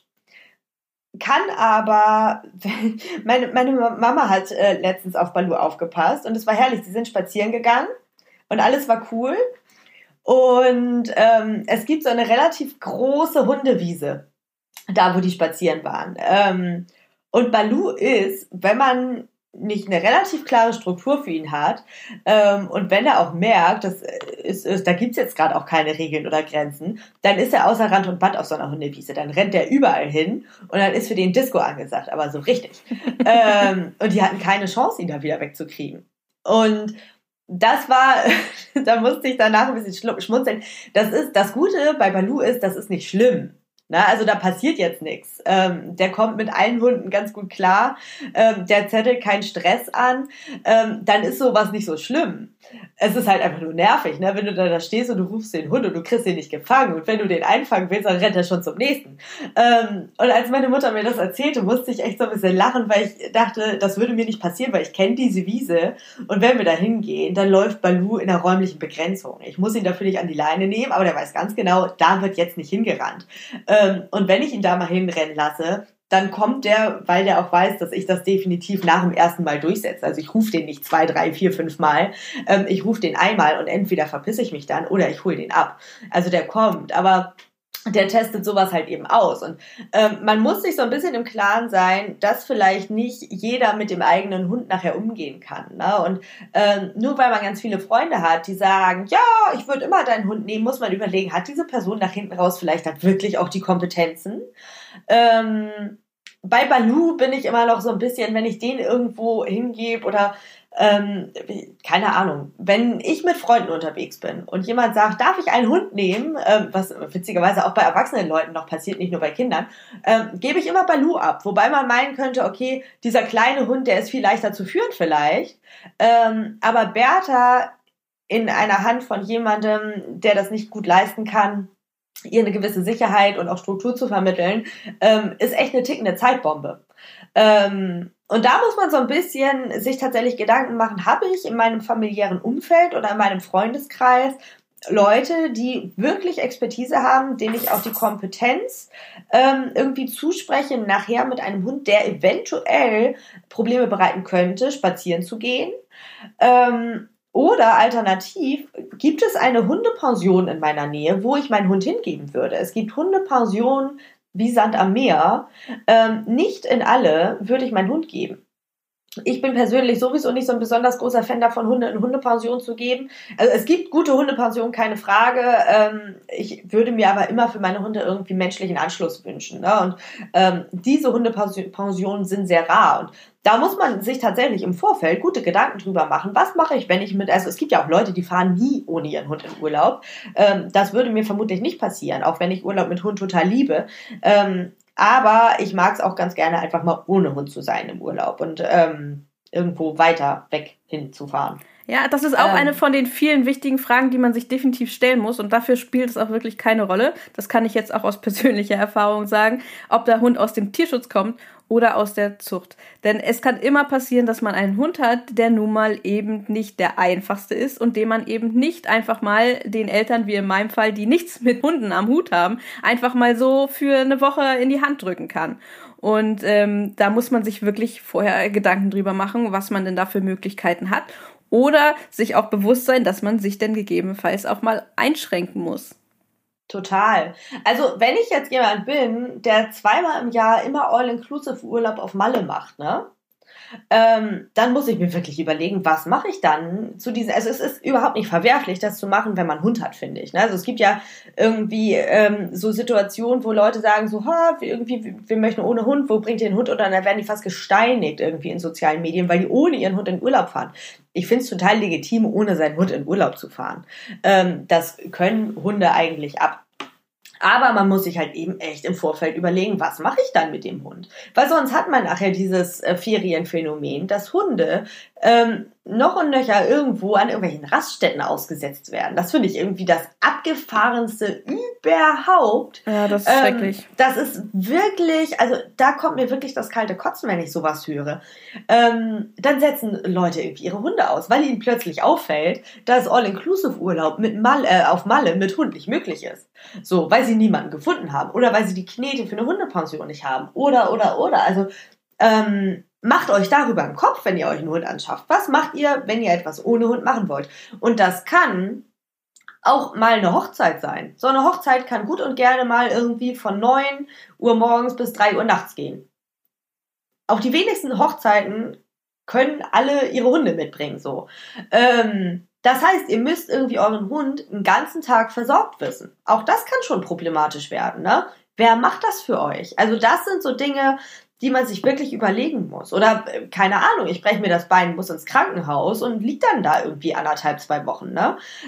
Das heißt, ich muss auch irgendwie wissen, ich habe irgendwo in meinem Umfeld die Möglichkeit, auch relativ spontan supportet zu werden mit meinem Hund. Ne? Also das finde ich irgendwie...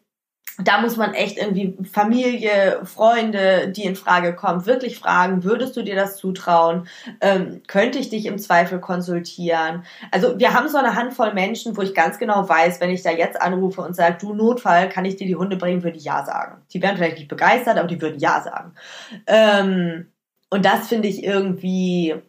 Ja, das finde ich irgendwie relativ wichtig, dass man das hat. Und wenn man das nicht hat, macht es Sinn, sich vorab vielleicht schon mal einen Dogsitter oder eine Hundepension rauszusuchen, da mal anzufragen, zu sagen, ich möchte mir einen Hund anschaffen, wie sieht das aus, was ist mit Notfällen, kann man ja auch spontan einen Hund mal unterbringen, aber es kann immer Notfälle geben. Und ja, total blöd, also das habe ich auch schon erlebt, dass Hunde dann halt eben ins Tierheim mussten, die wurden dann danach wieder da rausgeholt, weil Herrchen oder Frauchen halt eben ins Krankenhaus musste.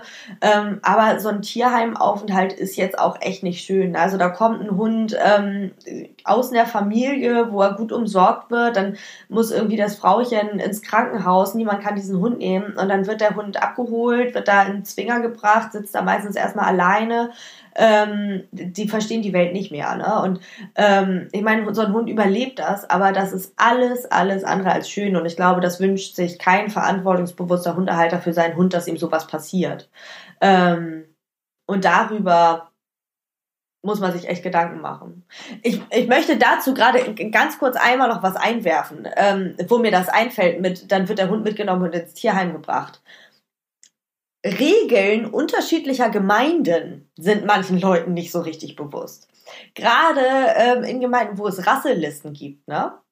Also, wenn ihr euch einen Hund anschauen wollt, der gegebenenfalls bei euch auf einer Rasseliste steht, schafft euch den nicht an. Also, ihr könnt euch nicht vorstellen, wie voll das Hamburger Tierheim ist mit Hunden, die beschlagnahmt wurden.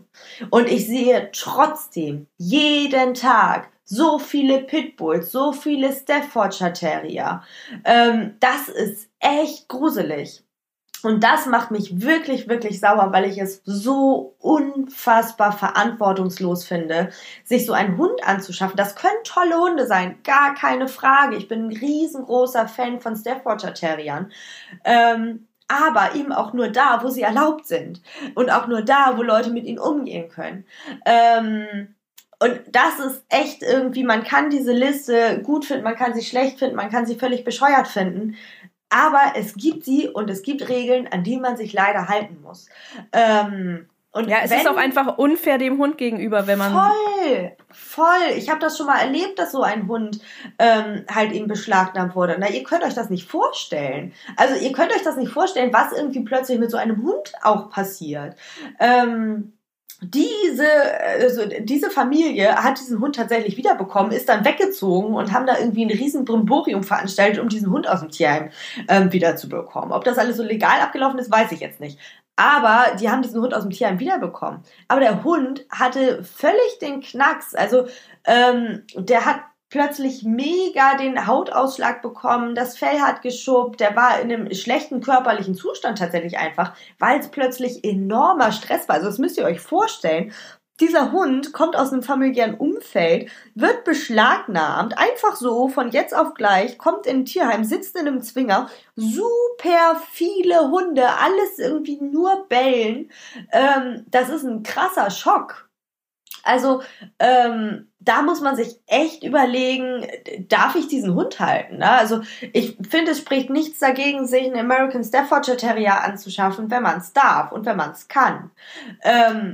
Aber ich habe wirklich 0,0000, da habe ich noch mehr Verständnis für Leute, die sich wissentlich Mobs anschaffen, als für Leute, die sich irgendwie einen Hund anschaffen, der in ihrer Gemeinde einfach nicht erlaubt ist. Weil das finde ich wirklich so unter aller Sau, sich einen Hund anzuschaffen, wo man davon ausgehen muss, dass der einfach eingezogen wird. Und diese Hunde sind so schlecht vermittelbar leider, weil es so viele von ihnen gibt und weil sie eben einfach häufig nicht erlaubt sind. Und die fristen dann, also das ist, ja, so ein irgendwie, keine Ahnung, 1,5-jähriger Golden Retriever, der irgendwie aufgrund von Zeitmangel ins Tierheim gekommen ist, der vermittelt sich leider deutlich schneller als ein American Staffordshire Terrier, der irgendwie mit 6 Jahren einkassiert wurde und jetzt irgendwie aufgrund von illegaler Haltung im Tierheim sein Dasein fristet. Ne? Die leben dann da im Tierheim und das ist kein erstrebenswertes Leben für einen Hund.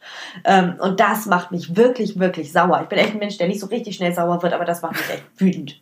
Ja, und zu Recht.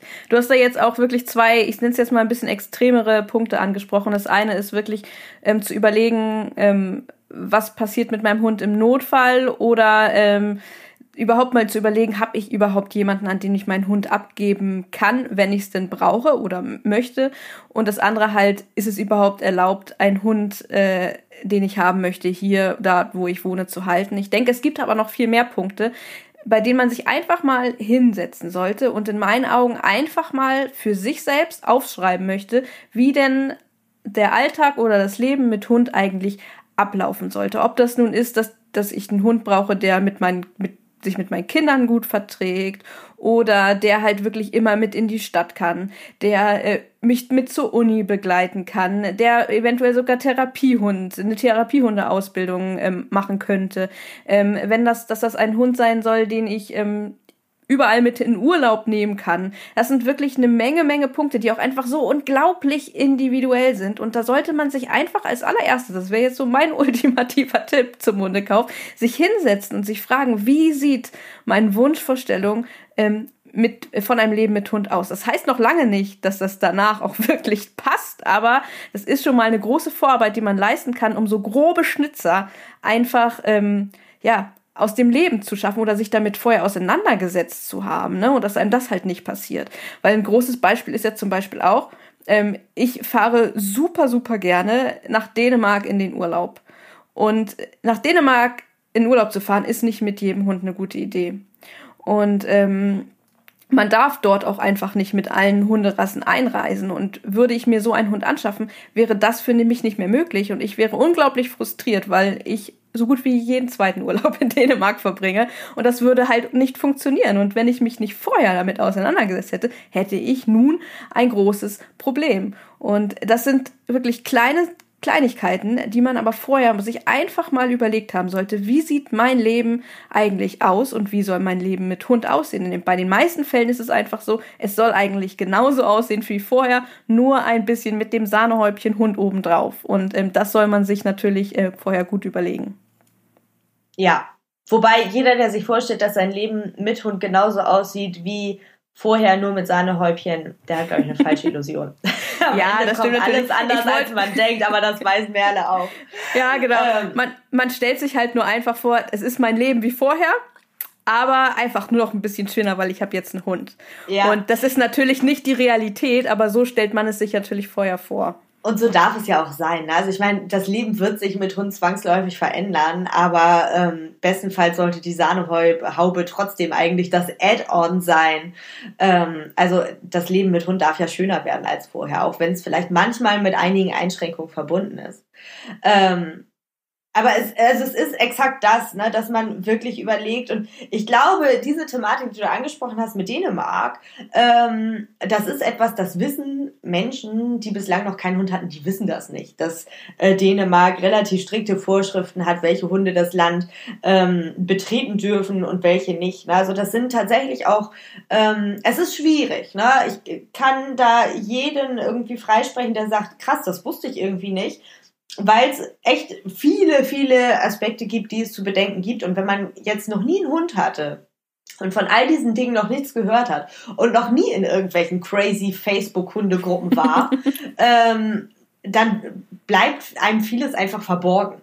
Was ich als Tipp an dieser Stelle mal geben kann für alle Leute, die wirklich mit dem Gedanken spielen, sich einen Hund anzuschaffen, egal ob Ersthund oder Zweithund oder Dritthund oder wie auch immer, ich schätze, also ich mache es zum Beispiel, und ich weiß, dass viele Kollegen es machen, ich schätze, fast jeder Hundetrainer bietet auch Beratungsgespräche an. Und das, finde ich, ist eigentlich eine gute Möglichkeit, ne? Weil die meisten guten Hundetrainer haben recht großes Fachwissen über unterschiedliche Hunderassen und haben da auch gewisse Erfahrung, und die können auch aus erster Hand von gewissen Problemen berichten, ne? Also wenn ihr euch noch nicht ganz sicher seid oder wenn ihr vielleicht schon eine Vorstellung von einem gewissen Hund im Kopf habt, scheut euch da doch nicht, einfach mal einen Hundetrainer anzusprechen und euch beraten zu lassen. Das kostet natürlich in den meisten Fällen ein bisschen Geld, aber das Geld ist es doch wert. Wenn am Ende dann nachher alles passt für euch und den Hund, dann finde ich, sind irgendwie die paar Euro, die man da investieren muss, mehr als gut angelegt. Und das finde ich immer, das Angebot wird unfassbar selten in Anspruch genommen. Und das finde ich eigentlich super schade, weil man vielen Problemen vorbeugen könnte, wenn man sich vorher fachkundig wirklich beraten lässt von jemandem Außenstehenden. Ne? Also jemand, der nicht der Züchter ist, jemand, der nicht die Tierschutzorganisation ist, sondern wirklich ganz objektiv einfach einen Blick drauf wirft, passt das oder passt das nicht? Manchmal kann man es auch einfach abnicken, kann sagen, super, hast dir richtig gute Gedanken gemacht, und dann gehen die Hundehalter einfach mit einem sehr guten Gefühl in den Hundekauf rein. Auch das kann manchmal ja schon nett sein, aber manchmal kann es eben auch passieren, dass man sagen würde, vielleicht denken wir nochmal um, oder Rassewahl, super, den Züchter würde ich dir aber nicht empfehlen. Da müssen wir vielleicht nochmal woanders gucken. So. Und, also das ist echt so ein Appell und ein ganz wichtiger Tipp irgendwie an dieser Stelle, den ich eigentlich gerne an alle potenziellen Neuhundebesitzer weitergeben möchte. Holt euch einfach fachkundigen Rat, guckt irgendwie nach einem Hundetrainer. Es schadet auch nie, wenn man direkt irgendwie eine Anlaufstelle hat, wenn man einen Hund hat, weil es passiert ganz, ganz häufig, dass so Probleme auch schon irgendwie so nach 2-3 Tagen irgendwie auftreten, ne? So die allerersten Dinge. Also zum Beispiel irgendwie, mein Hund geht die Treppen nicht runter oder so. Ganz häufig bei Tierschutzhunden, geht keine Treppen. Merkt man schon am ersten oder zweiten Tag, ne? Oder solche Dinge. Oder irgendwie, der geht nicht durch die Tür. Habe ich bei Tierschutzhunden auch ganz, ganz häufig, dass sie nicht durch Türen durchgehen wollen. Also ganz kleine, banale Dinge. Da habe ich super viel Erfahrung mit. Und das sind so Dinge, da kann man in den allermeisten Fällen sogar am Telefon schon kleine Ratschläge geben. Und es schadet nicht, wenn ihr da direkt wisst, wessen Nummer wähle ich. Ich habe das manchmal, dass ich halt eben vorab kontaktiert werde, dann weiß ich auch ganz genau, wenn ich jetzt mit jemandem das durchspreche, dann bleibe ich mit den Leuten meistens auch in Kontakt. Das heißt, ich weiß, am 27.08. zieht der Welpe ein. Das heißt, ich frage dann eigentlich so am 28.08. auch mal nach, und hat gestern alles geklappt, wie lief's? Man hat so ein bisschen Support direkt an der Hand, ne? Und das kann total gut tun, gerade wenn man irgendwie neu auf dem Gebiet ist oder es gewisse Unsicherheiten gibt. Und ein guter Hundetrainer, der da engagiert ist, der ist dann da eben für euch ansprechbar, ne? Auch bei kleinen Mini-Problemen, für die man sich bei einem fremden Hundetrainer jetzt nicht unbedingt eine komplette Einzelstunde buchen würde, so. Also schaut, dass ihr jemanden an der Hand habt, der euch bestenfalls direkt von Beginn an irgendwie ein bisschen begleitet. Das finde ich super, super wertvoll. Und ich mache es total gerne. Also ich liebe es, Menschen dabei zu unterstützen, sozusagen die ersten Schritte mit ihrem Hund zu gehen, weil es meistens total sinnvoll ist und man viele Dinge, also ich habe Leute kennengelernt, die haben ihren Hund 2 Wochen lang die Treppe hoch und runter getragen, so ein 25-Kilo-Hund. Das kann man ja auch machen. Man hätte es aber auch einfach direkt am 2., 3. Tag lösen können, das Problem. Ja, und ich denke, es ist nicht nur das, sondern du wirst, also wenn jemand zu dir kommt und sich vor seiner Hundeentscheidung bei dir informieren möchte, du kannst auch einfach, sag ich mal, so die richtigen Fragen stellen, die sich jemand selbst gar nicht fragen würde. Und wenn er noch gar nichts mit Hunden zu tun hatte. Und das kann einem wirklich unglaublich viel bringen. Und das ist gar nicht zu unterschätzen. Und ich denke, das ist auf jeden Fall das Geld wert, neutrale Einschätzung zu einem selbst und zu seiner Hundewahl zu bekommen. Ja, sehe ich definitiv so. Was ich immer noch sehr schwierig finde, ist tatsächlich immer das Thema Züchter richtig zu bewerten. Auch gerade was halt so mein Gebiet halt ist, ne, Erbkrankheiten, Genetik, weil das einfach Wissen ist, was nicht so das Einfachste ist und was auch immer noch nicht überall geläufig ist. Ob das nun bei Hundetrainern ist, bei Tierärzten manchmal schon ein bisschen mehr, aber halt gerade eben bei den Hundinteressenten selbst ein riesengroßer Mangel. Auch hierbei ist das super wichtig, sich auch hier drüber wirklich vorher zu informieren. Da habe ich ja wirklich vorhin auch schon mal drüber gesprochen, dass das halt auch da wichtig ist, zu gucken, was bringen die Hunde da mit sich oder was könnten sie potenziell mit sich bringen. Und sich da einfach ein bisschen mehr zu informieren. Zum Glück wird das ein bisschen mehr, was für Informationen man da bekommen kann. Aber es ist jedenfalls etwas, was man auch nicht, was mir ganz wichtig ist, dass man das nicht aus dem Blick verliert. Total. Also ich muss natürlich ganz ehrlich sagen, wenn ich jetzt Leute dabei unterstütze, den richtigen Züchter zu finden, oder auf den richtigen Hund, dann liegt mein Augenmerk ganz klar irgendwie auf der Sozialisierung, die ein Züchter irgendwie leistet, ne? Ja, klar, ist ja auch dein Fachgebiet. Voll, also man kann nicht alles können, auch wenn ich Spaghettis in meinem Mund knoten kann. Aber Johanna kann vieles. Ich kann vieles, aber ich kann tatsächlich nicht besonders gut irgendwie sagen, okay, dieser Test muss geleistet werden. Also mir sind durchaus viele geläufige Erbkrankheiten bekannt und ich weiß so ein bisschen, worauf man achten muss. Und natürlich kenne ich auch Zuchttauglichkeitsprüfungen, aber ich bin alles andere als ein Experte auf dem Gebiet, ganz, ganz ehrlich, ne? Also das würde, als dieser würde ich mich aber auch potenziellen Welpenbesitzern nicht anpreisen. Also da wäre mein Appell dann tatsächlich, dass die sich da ganz, ganz ausgiebig nochmal informieren müssen. Mein Hauptaugenmerk liegt dann tatsächlich einfach darauf, passt die Hunderasse oder passt ein expliziter Welpe, ne? Und welche Vorarbeit hat der Züchter geleistet in der Sozialisation oder Habituation, also dem Gewöhnen an die belebte und unbelebte Umwelt. Und das finde ich nämlich ganz, ganz, ganz, ganz wichtig, dass eben Welpen vielleicht auch schon mal eine kurze Autofahrt machen konnten, dass sie gewisse Geräusche kennengelernt haben, gewisse Untergründe, auch mal bei Regen rausgekommen sind und nicht immer nur bei strahlendem Sonnenschein. Also das wäre jetzt vielleicht noch das kleinere Problem, aber dass da ein bisschen Abwechslung passiert ist in den ersten Lebenswochen der Welpen und dass die Züchter sich da so ein bisschen Gedanken gemacht haben. Ganz süß. Ich kann dazu mal kurz erzählen. Ich habe hier so ein Hundefreilaufgebiet, in dem ich regelmäßig meine Einzelstunden gebe. Und da sind im Moment, das ist so niedlich, da ist eine Wischlerzüchterin unterwegs mit ihren Wischlerwelpen. Und ich schätze mal, die wird irgendwie, also ich weiß gar nicht, ich habe mit der noch nicht gesprochen, ich weiß gar nicht, warum sie das macht. Ich finde es aber irgendwie wahnsinnig cool. Und die fährt mit diesen Welpen in so einem großen Hundekinderwagen in dieses Freilaufgebiet, so ein bisschen abseits von fremden Hunden, und lässt sie da voll die Welt erkunden, so an der Badestelle. Und da denke ich irgendwie, das ist irgendwie mega cool, weil die halt wirklich mega den Aufriss betreibt und diese Welpen irgendwie so alltagsfit zu machen. Und auch das ist nicht selbstverständlich, dass Welpen das Umfeld des Züchters irgendwie verlassen, ne? Also dass man mit denen spazieren geht.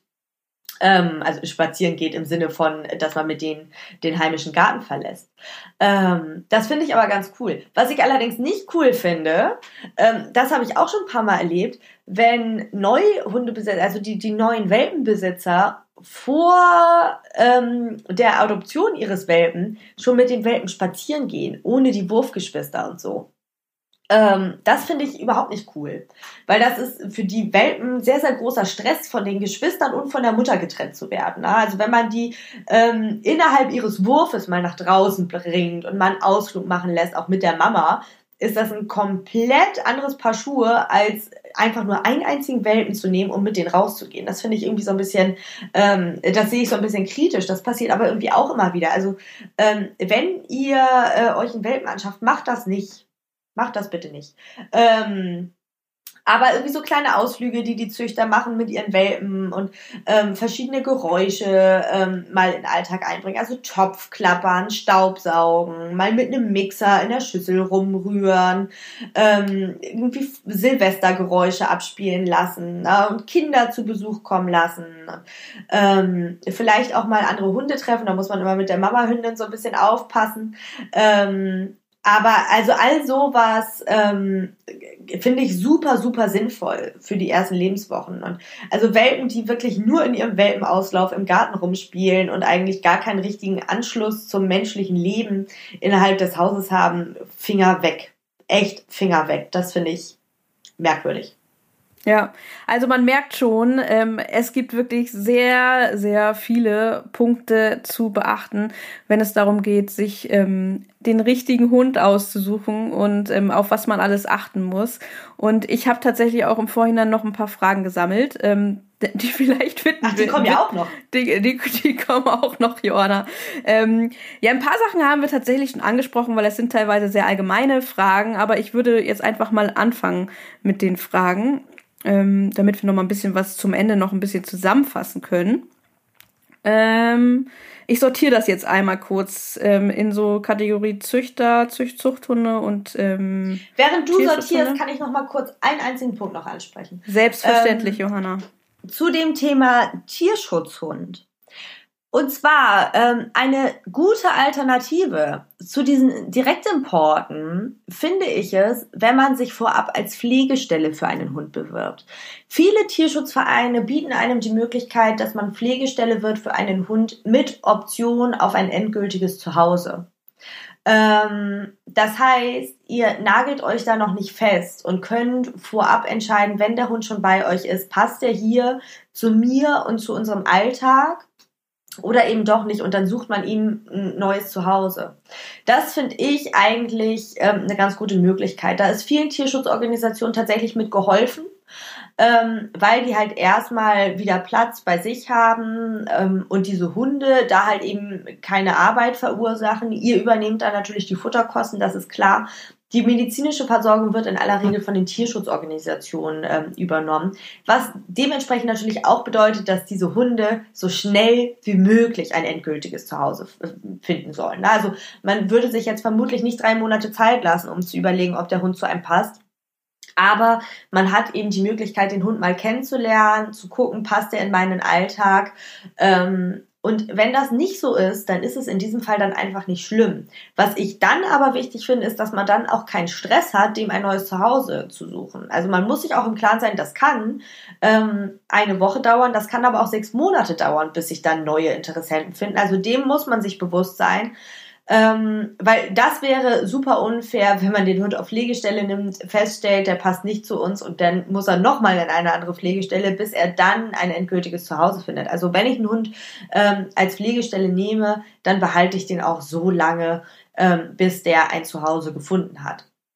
Aber das finde ich als Mittelweg zwischen, ich suche mir hier einen Hund in Deutschland aus und ich irgendwie bestelle mir einen direkt importierten Hund im Ausland, eine ganz schöne Alternative. Also fragt da, wenn euch ein gewisser Hund ins Auge gestochen ist, wenn ihr denkt, der Hund könnte zu mir passen, fragt da ruhig bei den jeweiligen Tierschutzorganisationen nach. Die meisten Tierschutzorganisationen suchen tatsächlich Pflegestellen und sind dafür dann schon sehr dankbar. Ne? Und das noch so als kleiner Tipp.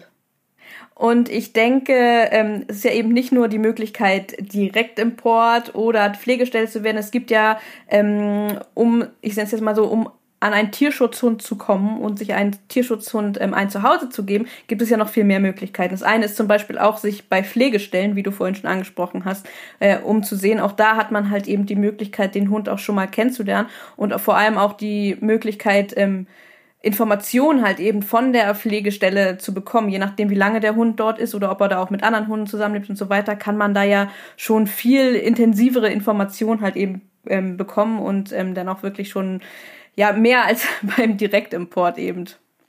Total. Also ein Tierheim oder ein Shelter, wie sie im Ausland meistens heißen, ist kein häusliches Umfeld. Dass Hunde sich da gänzlich anders verhalten als irgendwie in einem Einfamilienhaus oder in einer Wohnung in der Stadt, ist total normal und Pflegestellen können in der Regel sehr, sehr realistische Einschätzungen zu dem Hund treffen. Ne? Und also was wir, glaube ich, gar nicht so richtig angesprochen haben, ist Tierheim. Natürlich kann man sich auch einen Hund aus dem Tierheim nach Hause holen. Ja, finde ich tatsächlich, wo du es gerade so sagst, muss ich jetzt mal einwerfen, finde ich tatsächlich super interessant, dass das Tierheim bei dieser ganzen Tierschutzdiskussion immer so selten fällt in letzter Zeit. Vor allem, wenn ich so mal auf Social Media mich umblicke, einen Hund aus dem Tierheim dazu holen, kommt mir manchmal ein bisschen vor, als wäre es tatsächlich außer Mode. Also das ist mein ganz individueller Eindruck halt von der Sache. Ich glaube gar nicht, dass es außer Mode ist, aber ich weiß, dass es teilweise unfassbar schwer ist, einen Hund aus dem Tierheim zu holen. Und das finde ich,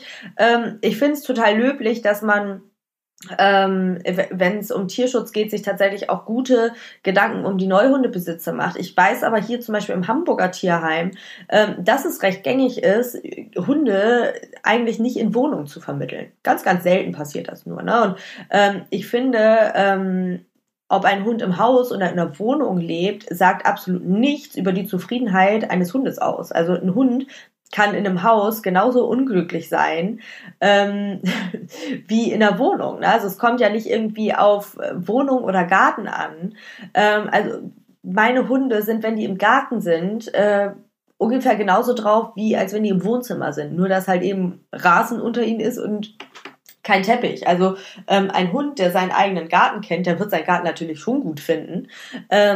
Aber ein Garten bietet einem Hund ja keine Auslastung. Und ein Hund muss trotzdem spazieren gehen, auch wenn der einen Garten hat. Und das ist, also ich kann es jetzt hier auf Hamburg runterbrechen, teilweise echt schwierig oder auch für berufstätige Menschen. Am allerliebsten hätten sie es, glaube ich, teilweise so, dass man arbeitslos, aber Millionär ist und ein dickes Haus mit Garten hat, ne? Weil auch Arbeiten ist dann oft irgendwie ein Dorn im Auge. Ich denke, man kann durchaus als arbeitender Mensch trotzdem ein guter Hundehalter sein. Das bedeutet ja nicht nur, wenn man arbeitet, dass der Hund jeden Tag 8 Stunden alleine ist. So. Ja, okay, natürlich muss man da sagen, auf der einen Seite ist das gut, wenn wirklich auch sehr viel Zeit da rein investiert wird, wirklich die Menschen, die einen Hund übernehmen wollen, sehr genau unter die Lupe zu nehmen. Auf der anderen Seite muss man dann fragen, was ist wirklich sinnig und was ist eben nicht ganz so sinnig. Ja, ich finde ich find dieses Pauschalisieren so ein bisschen schwierig, ne? Zu sagen, irgendwie, nee, die Person XY arbeitet 8 Stunden am Tag und der Hund muss 8 Stunden alleine bleiben, ist, finde ich, nicht zu vergleichen mit Personen XY, die 8 Stunden am Tag arbeitet, die sich aber Gedanken gemacht hat, irgendwie um irgendwie Dogwalker, Gassi-Service, das alles bestens organisiert hat, weil ich finde, eine Person, die 8 Stunden am Tag arbeitet und das aber alles super gut organisiert oder den Hund vielleicht mit ins Büro nehmen kann oder so, kann ihrem Hund trotzdem gutes Zuhause bieten.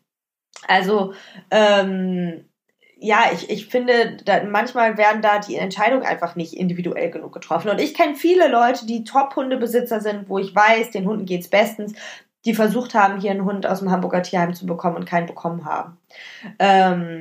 Und das finde ich so ein bisschen schwierig, weil ich kann die Entscheidung teilweise verstehen und das Tierheim irgendwie, die haben auch irgendwie viel zu tun, viele Anfragen.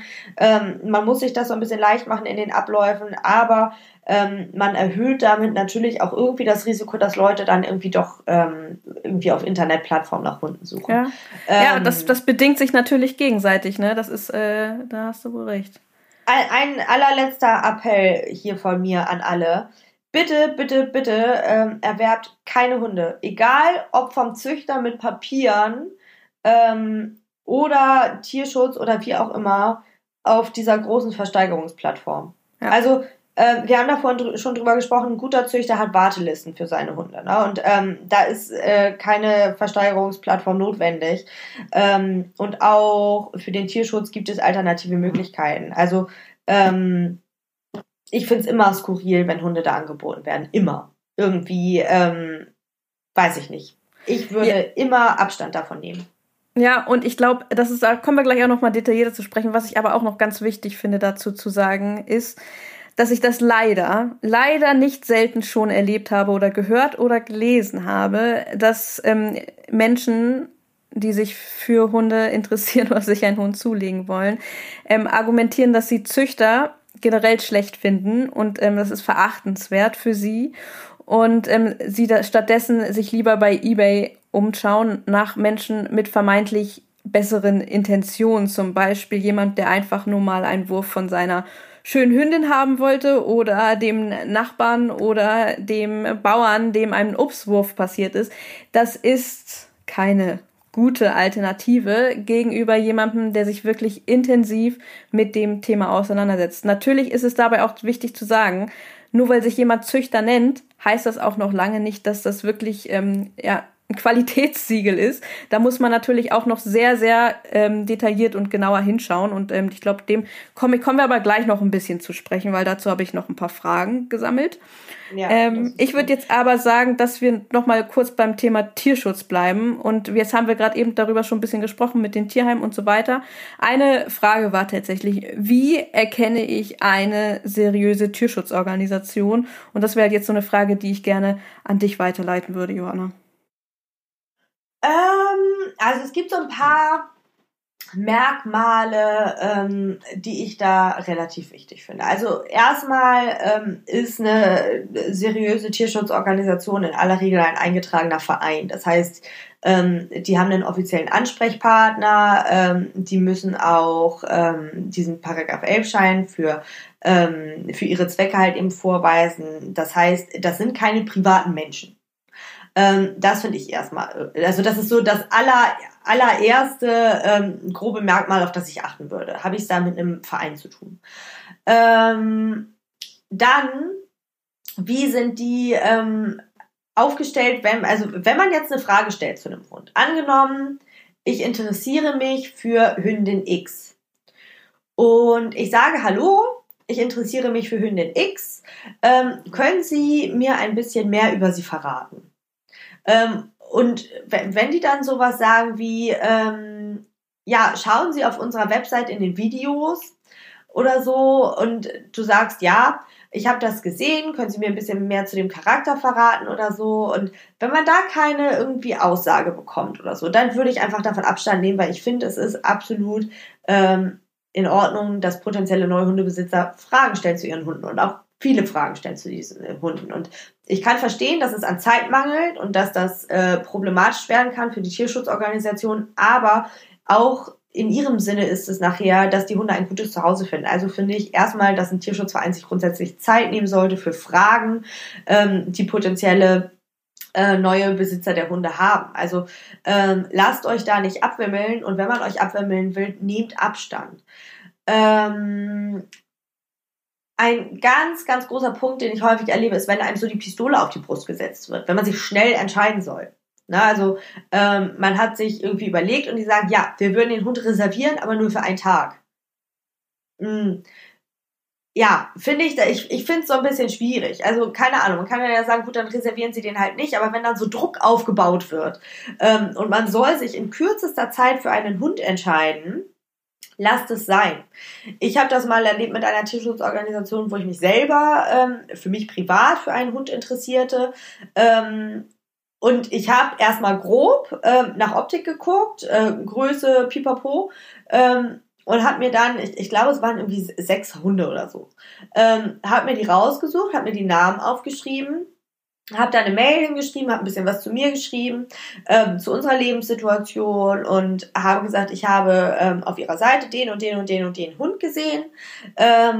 Ich würde mich sehr über ein paar nähere Infos freuen. Ne? Bei mir war es wichtig, dass der Hund nicht in allererster Linie meinen optischen irgendwie Ansprüchen zusagt, sondern dass der zu uns, zu unserem Leben, zu Balu passt. Und dafür brauche ich Informationen. Und da wurde mir dann geantwortet, dass ich mich doch bitte für einen Hund entscheiden müsste. Das war für mich auch so ein Punkt, die habe ich ganz klar aussortiert. Da habe ich auch nicht weitergeguckt, weil ich die Herangehensweise einfach merkwürdig finde. Also auch ein Tierschutzverein sollte sich darüber im Klaren sein, dass gerade wenn irgendwie ein Ersthund vorhanden ist oder wenn Kinder vorhanden sind, gewisse Informationen dringend erforderlich sind. Und wenn man mit denen nicht rausrückt, dann aussortieren. Eine Vorkontrolle, also gute Tierschutzvereine, die machen eine Vorkontrolle. Die haben einen Fragebogen, die kommen mal zu euch nach Hause. Und da haben ganz, ganz viele Menschen Angst vor. Es geht diesen, ich habe ja selber mal Vorkontrollen gemacht. Mir ging es selbst, es war mir völlig egal, ob der Boden gesaugt war oder nicht. Und es war mir auch egal, irgendwie, ob da ein riesengroßer Garten war. Es geht einfach nur darum, einmal zu gucken, kann ein Hund hier leben? Und passt der, also bei mir haben diese Vorkontrollen tatsächlich manchmal irgendwie so 1,5, 2 Stunden gedauert, weil ich mich viel mit den Menschen unterhalten habe und aufgeklärt habe über mögliche Dinge, die halt eben passieren können. Und das finde ich relativ wichtig. Ne? Also ich finde, eine Vorkontrolle läuft nicht so ab, dass jemand reinkommt, sich eure Wohnung oder euer Haus anguckt und einfach nur guckt, ja, hier kann ein Hund leben und wieder geht, sondern dass die Person ein bisschen mit euch spricht. Dass ihr auch die Möglichkeit habt, Fragen zu stellen. Das heißt, ich finde es immer irgendwie, es gibt ganz viele so Vorkontrollen, die dann einfach von ehemaligen Adoptanten oder so durchgeführt werden. Ich finde es irgendwie immer ein Qualitätsmerkmal für einen Tierschutzverein, wenn die Vorkontrolle von jemandem übernommen wird, der ein bisschen tiefer in der Materie drin steckt und dann auch so ein bisschen Ansprechpartner vor Ort sein kann für die Leute. Ne? Also da würde ich so ein bisschen gucken, habt ihr einen Ansprechpartner auch vor Ort? Wie ist es mit der Betreuung nach der Adoption? Viele Tierschutzvereine haben so Gruppen oder so, wo die Hundehalter sich dann untereinander austauschen können. Fragt da sonst nach, gibt es da sowas? Irgendwie, wie funktioniert das, wenn man Fragen hat? An wen stellt man die? Habe ich hier jemanden irgendwie bei mir vor Ort, der sich dann irgendwie mal kümmern kann? Oder also guckt so ein bisschen, wie ist der Support allgemein von dem Verein? Aber ich finde, Tierschutz hört eigentlich nicht unbedingt dann auf, wenn das Tier vermittelt wurde. Also ich merke das bei Berthas Tierschutzorganisation zum Beispiel, die haben, glaube ich, zu allen Hunden, die irgendwie vermittelt wurden, irgendwie Kontakt. Und wenn die länger von irgendeinem Hund nichts gehört haben, dann fragen die, also die haben bei mir mal, ich bin jetzt nicht so der Mensch, der irgendwie so viel in so Gruppen reinpostet oder so, Und irgendwann klingelte mein Telefon und dann rief die Betreuerin halt eben an, hat gesagt, hallo, ich wollte noch mal früher mit Bertha, und weil wir so lange nichts gehört haben. Und ich finde, also sowas, das werdet ihr erst dann im Nachhinein erfahren, aber einfach mal fragen, wie ist da so die Nachbetreuung, ne? Auch sowas zeugt davon, finde ich,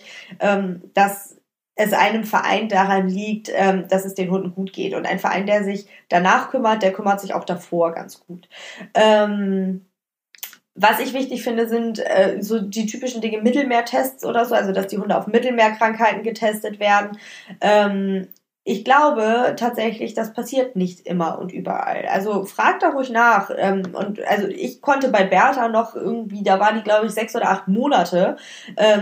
Hier habe ich nach deren Testergebnissen gefragt und die haben mir das eingescannt und per Mail geschickt. Also sowas wird in der Regel auch aufbewahrt. Und das finde ich relativ wichtig, dass die Hunde also wirklich auf Gesundheit überprüft wurden.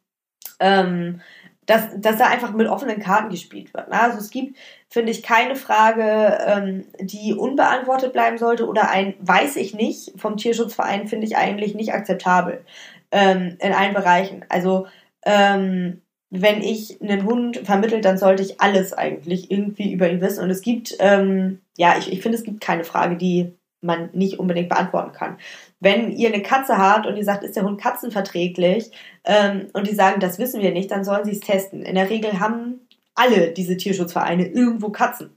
Also ich glaube, mir ist noch kein Tierschutzverein untergekommen, wo nicht immer hier Katzen rumstreuen.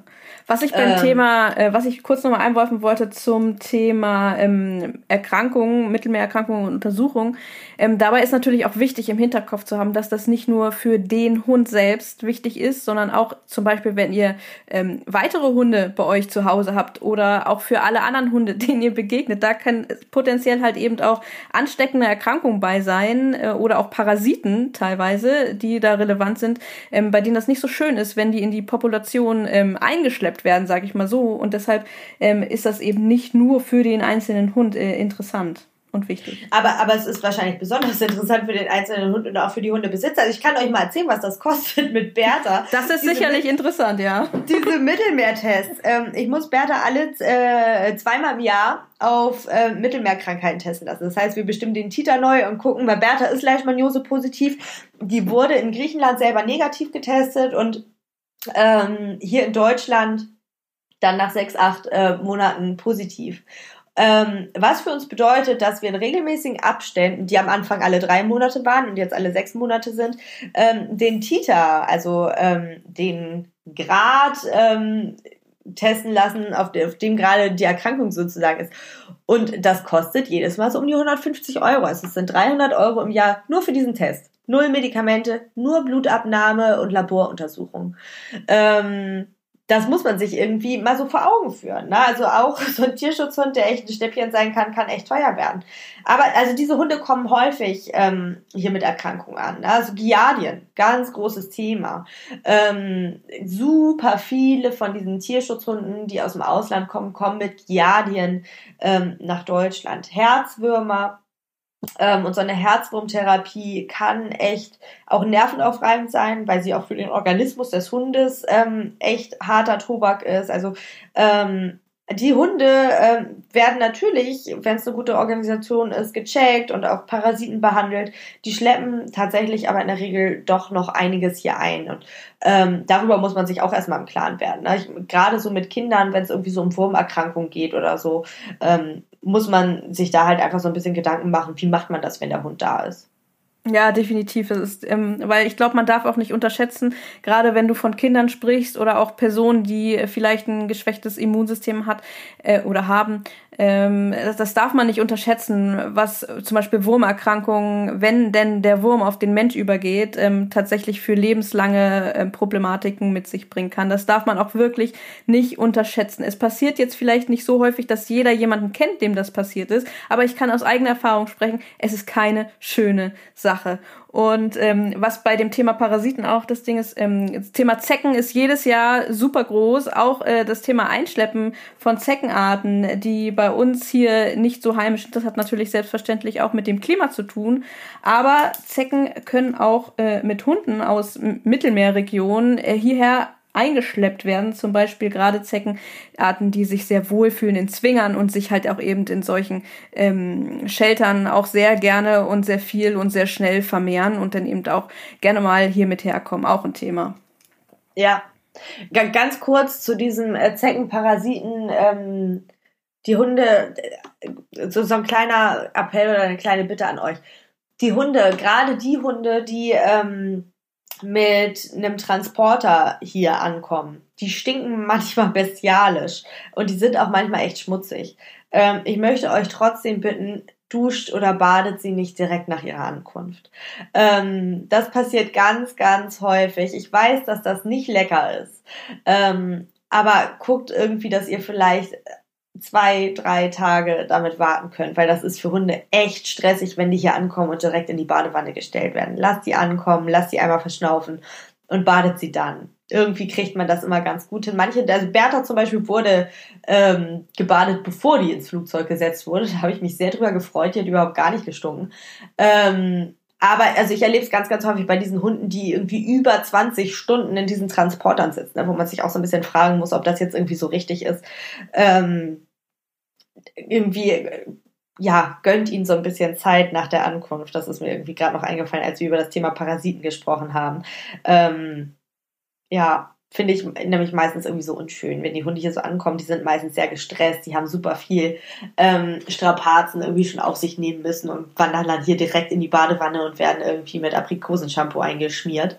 Wartet ja damit, auch wenn es schwerfällt. Ist auf jeden Fall ein Tipp, an den man nicht sofort denkt. Nee. Ja, ich würde sagen, dann gehen wir mal mit der nächsten Frage weiter. Und zwar relativ logisch da drauf, wie erkenne ich einen seriösen Züchter, einen guten Züchter? Ein paar Punkte, ich würde da jetzt einfach mal einsteigen, Johanna, wenn das für dich recht ist. Ich bitte dich drum. Ein paar Punkte haben wir ja bereits schon besprochen. Zum Beispiel, was das Thema Aufzucht der Welpen beziehungsweise auch den Fokus auf die Abgabe der Welpen, darüber haben wir schon gesprochen.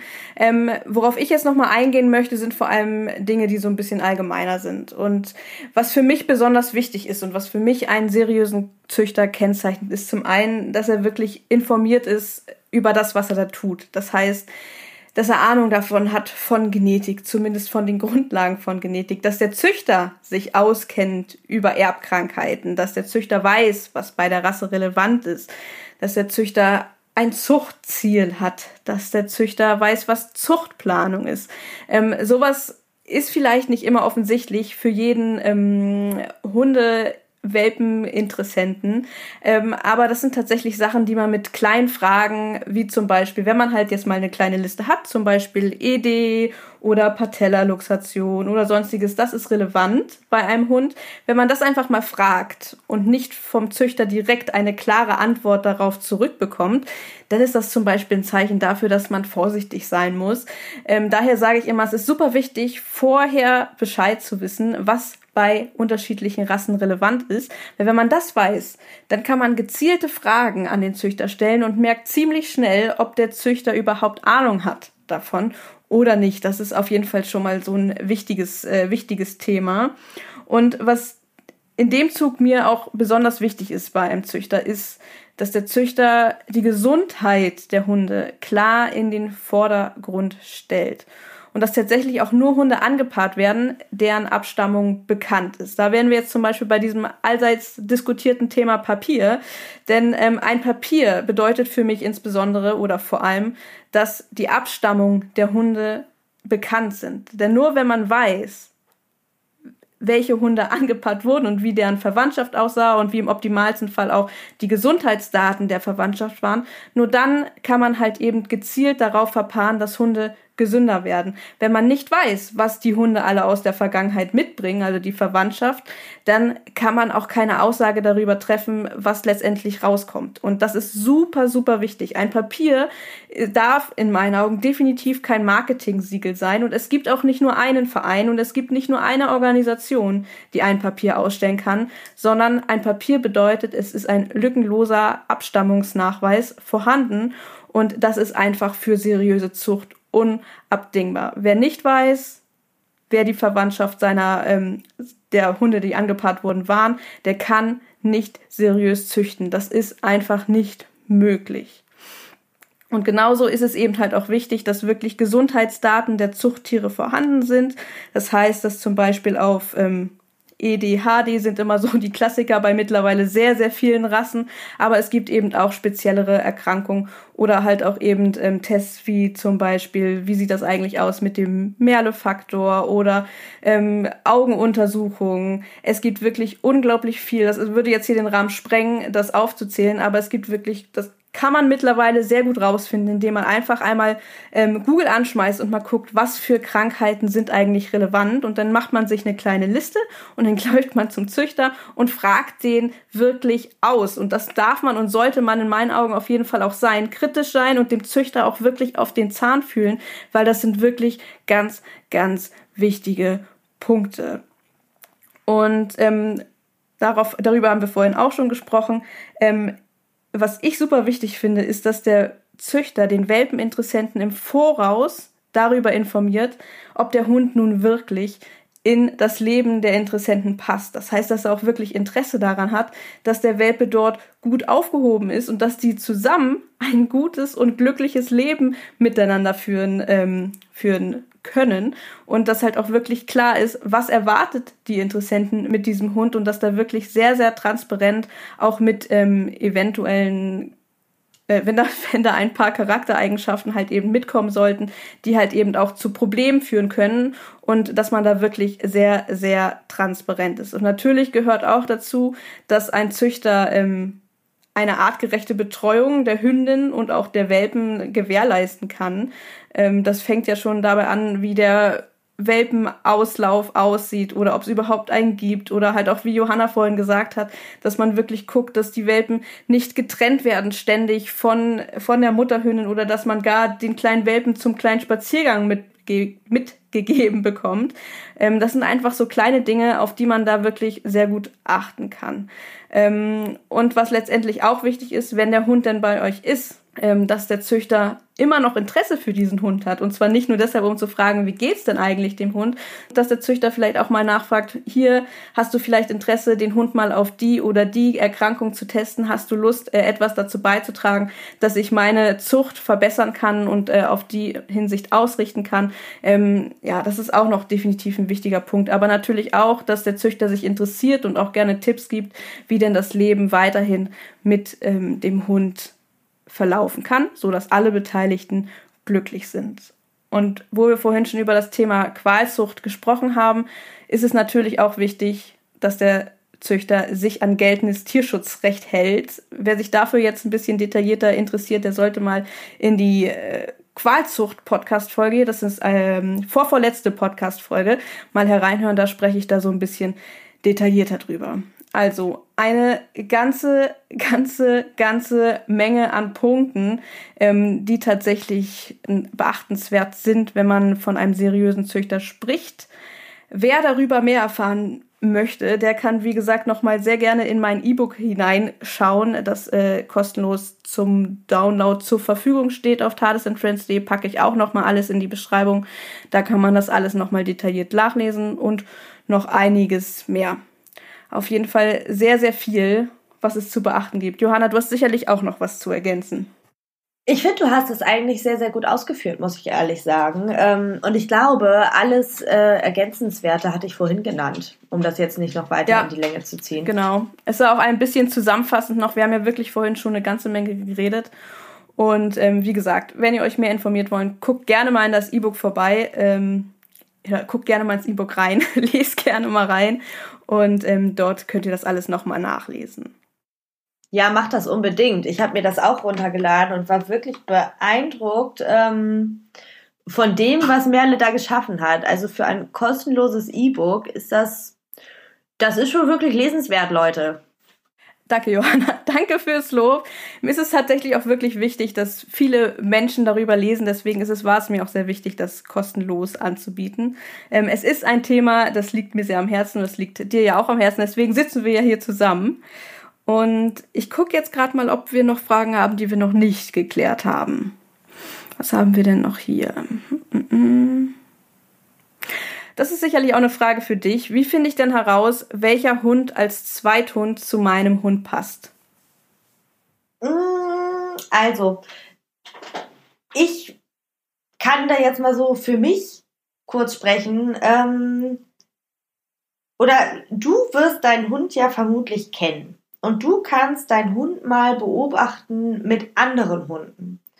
In der Regel kann man das fast für jeden Hund eigentlich ganz gut pauschalisieren, wenn man seinen eigenen Hund gut kennt, mit was für Hundetypen der so ganz gut klarkommt. Also ist dein Hund ein Hund, der sich schnell an anderen Hunden orientiert, oder ist dein Hund sehr forsch im Umgang mit anderen Hunden, spielt der also auch sehr wild und laut und rüpelig. Und, also guck dir deinen eigenen Hund erstmal an, bevor du dich um den Zweithund kümmerst. Das finde ich erstmal wichtig, dass wir wirklich unsere eigenen Hunde gut kennenlernen können. Weil dann können wir uns eigentlich so ein Bild von einem potenziellen Zweithund mal malen. Also wir können so überlegen, welche Charaktereigenschaften mag mein jetziger Hund an anderen Hunden?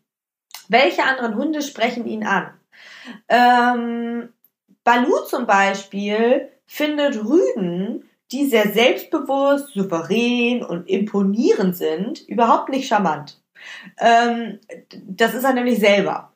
Also hätte er absolut gar kein Bestreben, mit einem solchen Hund dauerhaft zusammenzuwohnen. Das weiß ich. Der kommt damit klar, der ist damit verträglich, aber ich kann mich definitiv davon verabschieden, dass Balu mit Hunden, die einen solchen Charakter haben oder die sich eben häufig recht souverän und imponierend zeigen, niemals ein Körbchen teilen wird oder so. Das müssen Hunde, die in einem Haushalt leben, ja nicht zwangsläufig, aber das ist ja so die Wunschvorstellung, die wir haben. Also kannst du da einfach mal so für dich selbst überlegen, wer ist mein eigener Hund und mit wem harmoniert mein eigener Hund besonders gut. Also ich finde, man kann das jetzt nicht unbedingt pauschalisieren, dass man irgendwie sagt, okay, ein Labrador kann immer gut mit einem anderen Labrador, oder weil dein Hund irgendwie besonders aktiv ist, braucht ihr einen zweiten Hund, der besonders aktiv ist. So. Ebenso für Bertha, also Bertha harmoniert total gut mit Hunden, die eher so ein bisschen gelassen sind, die jetzt kein krass gesteigertes Interesse an anderen Hunden haben. Die ist jetzt, also Bertha kommt mit Hunden klar, die sehr spielfreudig sind und sich Junghunde typisch um zu verhalten. Aber wenn ich überlege, was ist für Bertha wirklich optimal und was hilft ihr tatsächlich auch im Alltag, dann ist das eher ein Hund, der schon ein bisschen abgeklärter ist, der vielleicht auch schon ein bisschen älter ist, der sich souverän verhält, der nicht so schnell aus der Ruhe gebracht werden kann. Also Balu und Bertha sind ein perfektes Match. Balu findet es cool, wenn ihm andere Hunde hinterherlaufen und ihm folgen, wenn er dann den Macker spielen kann, so hier, guck mal, ich habe einen Stock gefunden, und andere Hunde sagen, oh, was hast du für einen tollen Stock? Das findet er toll. Wenn Balu jetzt mit einem anderen Hund zusammen ist, der sich einen Stock schnappt und sagt, hier, guck mal, was ich für einen tollen Stock habe, das stresst Balu. Ne? Da muss man so ein bisschen überlegen, was kann langfristig einfach irgendwie gut funktionieren. Und wie können sich Hunde vielleicht auch ergänzen? Das ist etwas, was ich ganz häufig erlebe, dass das meistens ganz gut funktioniert. Ne? Also wenn der eine Hund Charaktereigenschaften hat, die der andere vielleicht nicht hat. Weil das kann, also wenn du jetzt zum Beispiel einen Hund hast, der auch sehr, sehr territorial zum Beispiel ist, dann kannst du auch überlegen, was ist für dich jetzt irgendwie gut. Hilft es dann, wenn du einen zweiten Hund hast, der sehr, sehr, sehr stark territorial ist? Balu zum Beispiel ist so... nicht so richtig territorial. Also der guckt schon, der würde aber niemals auf die Idee kommen zu bellen, irgendwie, wenn draußen jemand auf den Hof fährt. Das hilft Bertha total gut, sowas auch einfach irgendwie mit Gelassenheit hinzunehmen, wenn jemand auf den Hof fährt. Ne? Also wenn sie alleine ist, ohne Balu, würde sie bellen und wuffen. Und man sieht, wenn man so Bertha und Balu mal beobachtet, wenn zum Beispiel irgendwie das Postauto hier auf den Hof fährt. Balus Ohren gehen hoch, der guckt einmal, Kopf wird wieder abgelegt, fertig. Berthas Ohren gehen hoch, Blick zu Balu, also die guckt, was macht er. Ne? Und Hunde orientieren sich häufig an Hunden, die gelassen in jeweiligen Situationen handeln, weil das meistens auch davon zeugt, dass irgendwie alles in Ordnung ist. So, ne? Und wenn ich jetzt zwei Hunde habe, die sofort sagen, oh, Postauto, hinter, der darf hier nicht rein, dann habe ich natürlich ein recht hohes Stresslevel in solchen Situationen. Also ich würde gucken, dass Hunde sich irgendwie ergänzen. Das finde ich meistens, in den allermeisten Fällen sehr, sehr sinnvoll. Was ich in den meisten Fällen nicht schön finde, ist, wenn man jetzt zum Beispiel so einen 10, 12 Jahre alten Hund hat und man holt einen Welpen mit ins Haus. Also man muss auch so ein bisschen gucken, was sind die Bedürfnisse der jeweiligen Hunde. Dass man da guckt, irgendwie, wie passt das denn zueinander? Also dann habe ich da nachher einen Hund, der vielleicht schon nicht mehr ganz so gerne lange Runden geht und plötzlich ist mein Welpe dann 1,5 in der Blütephase seines Lebens. Und dann muss man vielleicht so einen ziemlich großen Spagat schlagen, ne, zwischen den beiden Hunden, weil man beiden Hunden ja irgendwie, also den Bedürfnissen beider Hunde irgendwie gerecht werden will. Da muss man sich tatsächlich auch überlegen, zum Beispiel mit Balu und Bertha, ich merke das, ich fahre mit Balu ganz gerne Longboard. Und Balu gibt richtig Gummi, wenn er darf und wenn er kann. Das ist für Bertha total unfair. Also ich könnte mit Balu, keine Ahnung, eine Viertelstunde für Balu Vollsprint am Longboard fahren. Das könnte Balu gut leisten, ohne dass er danach irgendwie hyperventiliert umkippt. Wenn ich da jetzt aber Bertha daneben habe, dann lasse ich Balu mal so, keine Ahnung, eine halbe Minute bis Minute wirklich rennen und sonst muss er traben, weil Bertha sonst kaum hinterherkommt. Also auch da muss man so ein bisschen gucken, wenn ich jetzt jemand bin, der mit seinem Hund total gerne Fahrrad fährt, natürlich muss man sich so ein bisschen auf seinen Hund anpassen und dass irgendwie so ein kleiner Dackelterrier, wie Bertha das ist, mit den kurzen Beinchen, es ein bisschen schwieriger hat, auf lange Zeit, also die kann super schnell sein, ne? Aber es geht ja irgendwie auch um die Dauer, weil Hunde sind in der Regel nicht unbedingt Sprinter, sondern eher Langstreckenläufer, zumindest die meisten, es gibt natürlich Ausnahmen, aber also da muss man so ein bisschen überlegen, passt das auch zu mir? Wenn ich jetzt jemand bin, der super gerne super schnell Fahrrad fährt, dann ja, passt vielleicht so ein kleines, kurzbeiniges Dackelding nicht zu mir, ne? Und da muss man gucken, wie harmoniert das mit den Hunden, passen die Bedürfnisse zusammen und wie sind die Charaktere. Also als allererstes schau dir deinen Hund genau an, weil Leute, die ihren eigenen Hund sehr, sehr gut kennen und einzuschätzen wissen, die können eigentlich auch ohne, dass der eigene Hund dabei ist, schon eine grobe Einschätzung treffen, ob ein anderer Hund zu ihrem Hund passen würde. Ja, letztendlich heißt das eben auch beim zweiten Hund, sich vorher hinsetzen und vorher überlegen, was für Gegebenheiten haben wir und wie möchten wir, dass unser Leben in Zukunft mit beiden oder mit dem dritten oder mit dem vierten Hund aussieht, dass man sich da vorher halt eben alle möglichen Gegebenheiten so mal ein bisschen vor Augen führt. Ja, eine letzte Frage habe ich noch, weil vieles haben wir auch schon im Laufe dieser nicht gerade kurzen Podcast-Folge geklärt. Du kannst sie in Staffeln schneiden. Nein, das gibt's schon am Stück. Ich hab schon Rückmeldung, dass das ganz gut gefällt, wenn wir hier lange Gespräche führen. Ich bin ja auch ein Fan davon. Ich kenne so eine Podcasterin, die macht manchmal so 6 Minuten Podcasts. Das geht mir tierisch auf den Keks. Das finde ich viel zu kurz. Ich bin ja auch so jemand, der das gerne lang hört. Ja, ich auch. Ich mag es auch gerne beim Putzen. Also ihr dürft mir gerne immer Bescheid sagen, wenn ihr beim Putzen hört. Das freut mich immer, insbesondere, weil ich gerne Podcasts beim Putzen höre und ich brauche nicht nur 20 Minuten zum Putzen. Okay, die letzte Frage für heute. Ich habe noch 2, aber die letzte ist ganz kurz. Die Frage, die ist jetzt noch an dich, Johanna, die kannst du besser beantworten als ich. Welpen aus dem Auslandtierschutz, ist das eine gute Alternative zum Welpen aus der Zucht? Ich kenne keine Welpen aus dem Auslandstierschutz. Das sind 2 völlig unterschiedliche Paar Schuhe.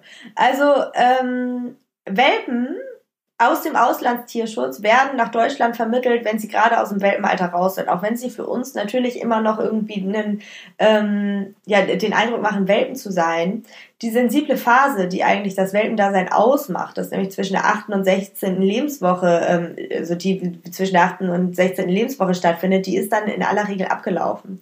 Das heißt, all das, was euch ermöglicht wird, wenn ihr einen Hund mit 8, 9, 10 Wochen zu euch aufnehmt, nämlich, dass ihr ihn an gewisse Umweltreize gewöhnen könnt, dass ihr ja, dass er eben lernt, verschiedene Tiere, Menschen, Geräusche, Autos, sonst was als normal zu akzeptieren lernt. Das bleibt euch leider vorbehalten, wenn ihr einen vermeintlichen Welpen aus dem Auslandstierschutz zu euch holt. Also man kann Junghunde aus dem Auslandstierschutz adoptieren, aber keine Welpen in dem Sinne. Also das finde ich immer so ein bisschen blöd, weil natürlich das Wort Welpe in uns die Illusion schafft, dass quasi alles möglich ist und dass man die ja noch an alles gewöhnen kann. Und ganz entscheidend für exakt das ist eben diese sensible Phase. Und aufgrund von Ausreisebestimmungen ist die Ausfuhr von Welpen nicht vor der 15. Lebenswoche möglich, weil die nämlich über eine Tollwutimpfung verfügen müssen, die vorher nicht stattfinden, also die vorher nicht fertig geworden sein kann, sozusagen. Und 15 Wochen wäre wirklich das allerfrühste. Ne? In der Regel sind die meistens irgendwie schon 16, 17, 18, 19, 20 Wochen alt und mit 20 Wochen ist der Zug für gewisse Dinge in der Prägephase mehr als abgefahren. Also darüber muss man sich so ein bisschen im Klaren sein. Wenn man sich einen Junghund-Welpen aus dem Auslandstierschutz anschafft, dann hat man immer noch einen süßen Junghund, aber man hat nicht den Welpen, den man von einem Züchter hätte bekommen können. Ja, das fasst es, glaube ich, sehr, sehr gut zusammen. Ich glaube, dem muss man auch nichts mehr ergänzen. Und dann würde ich tatsächlich sagen, kommen wir zur letzten Frage und die finde ich zum Abschluss ganz gut. Und zwar, wo kann ich mir Hilfe holen, beziehungsweise wo kann ich Informationen bekommen? Und das hatte Johanna ja auch vorhin schon ganz gut angesprochen. Ich finde, das Wichtigste, wenn man sich informieren möchte, ist zuallererst, das hatte Ina vor 2 Wochen im Podcast gesagt, man darf nicht faul sein. Das heißt, man soll sich nicht darauf verlassen, die allererste Quelle zu nehmen und der alles zu glauben und zu sagen, jo, jetzt weiß ich alles Bescheid. Nein, es gibt so viele Möglichkeiten, sich zu informieren. Das fängt an bei Büchern, aber wie Johanna auch gesagt hat, bei einem guten Hundetrainer, der einem sehr, sehr, sehr, sehr viele Informationen an die Hand geben kann und einem wirklich sehr, sehr weiterhelfen kann. Es gibt auch Tierärzte, die in der Hinsicht beraten. Es gibt auch Unmengen an Wissen, dass man sich zum Thema Genetik und Erbkrankheiten aneignen kann.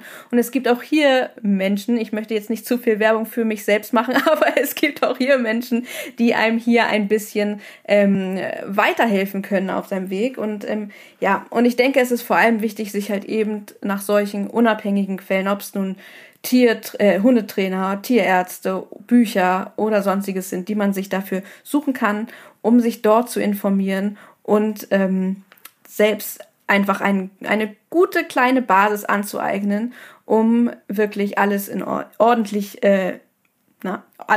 beurteilen zu können und sich halt ein eigenes Bild machen zu können und vor allem auch Tierschutzorganisationen oder Züchtern halt auch ein bisschen auf den Zahn fühlen zu können. Und ich hoffe letztendlich, dass wir in dieser Podcast-Folge auch ein klein bisschen dazu beigetragen haben, ein bisschen zu informieren.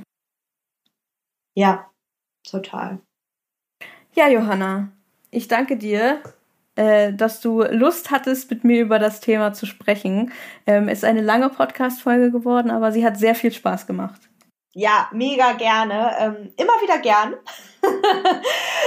Aber wir sprengen diesen Rahmen auch heute tatsächlich. Na, aber ich hoffe, also wenn du jetzt noch da bist und du hörst uns hier immer noch quasseln, dann können wir dich für verrückt erklären. Und das ist gut so. Das ist gut so, weil du offensichtlich ein großes Interesse daran hast, irgendwie dich gut um deinen Hund zu kümmern oder ein großes Interesse daran hast, den richtigen Hund für dich und dein Leben zu finden. Und das ist immer lobenswert. Also ein besonderes Lob an dieser Stelle hier an dich und auch ein riesengroßes Dankeschön, dass du so lange zugehört hast.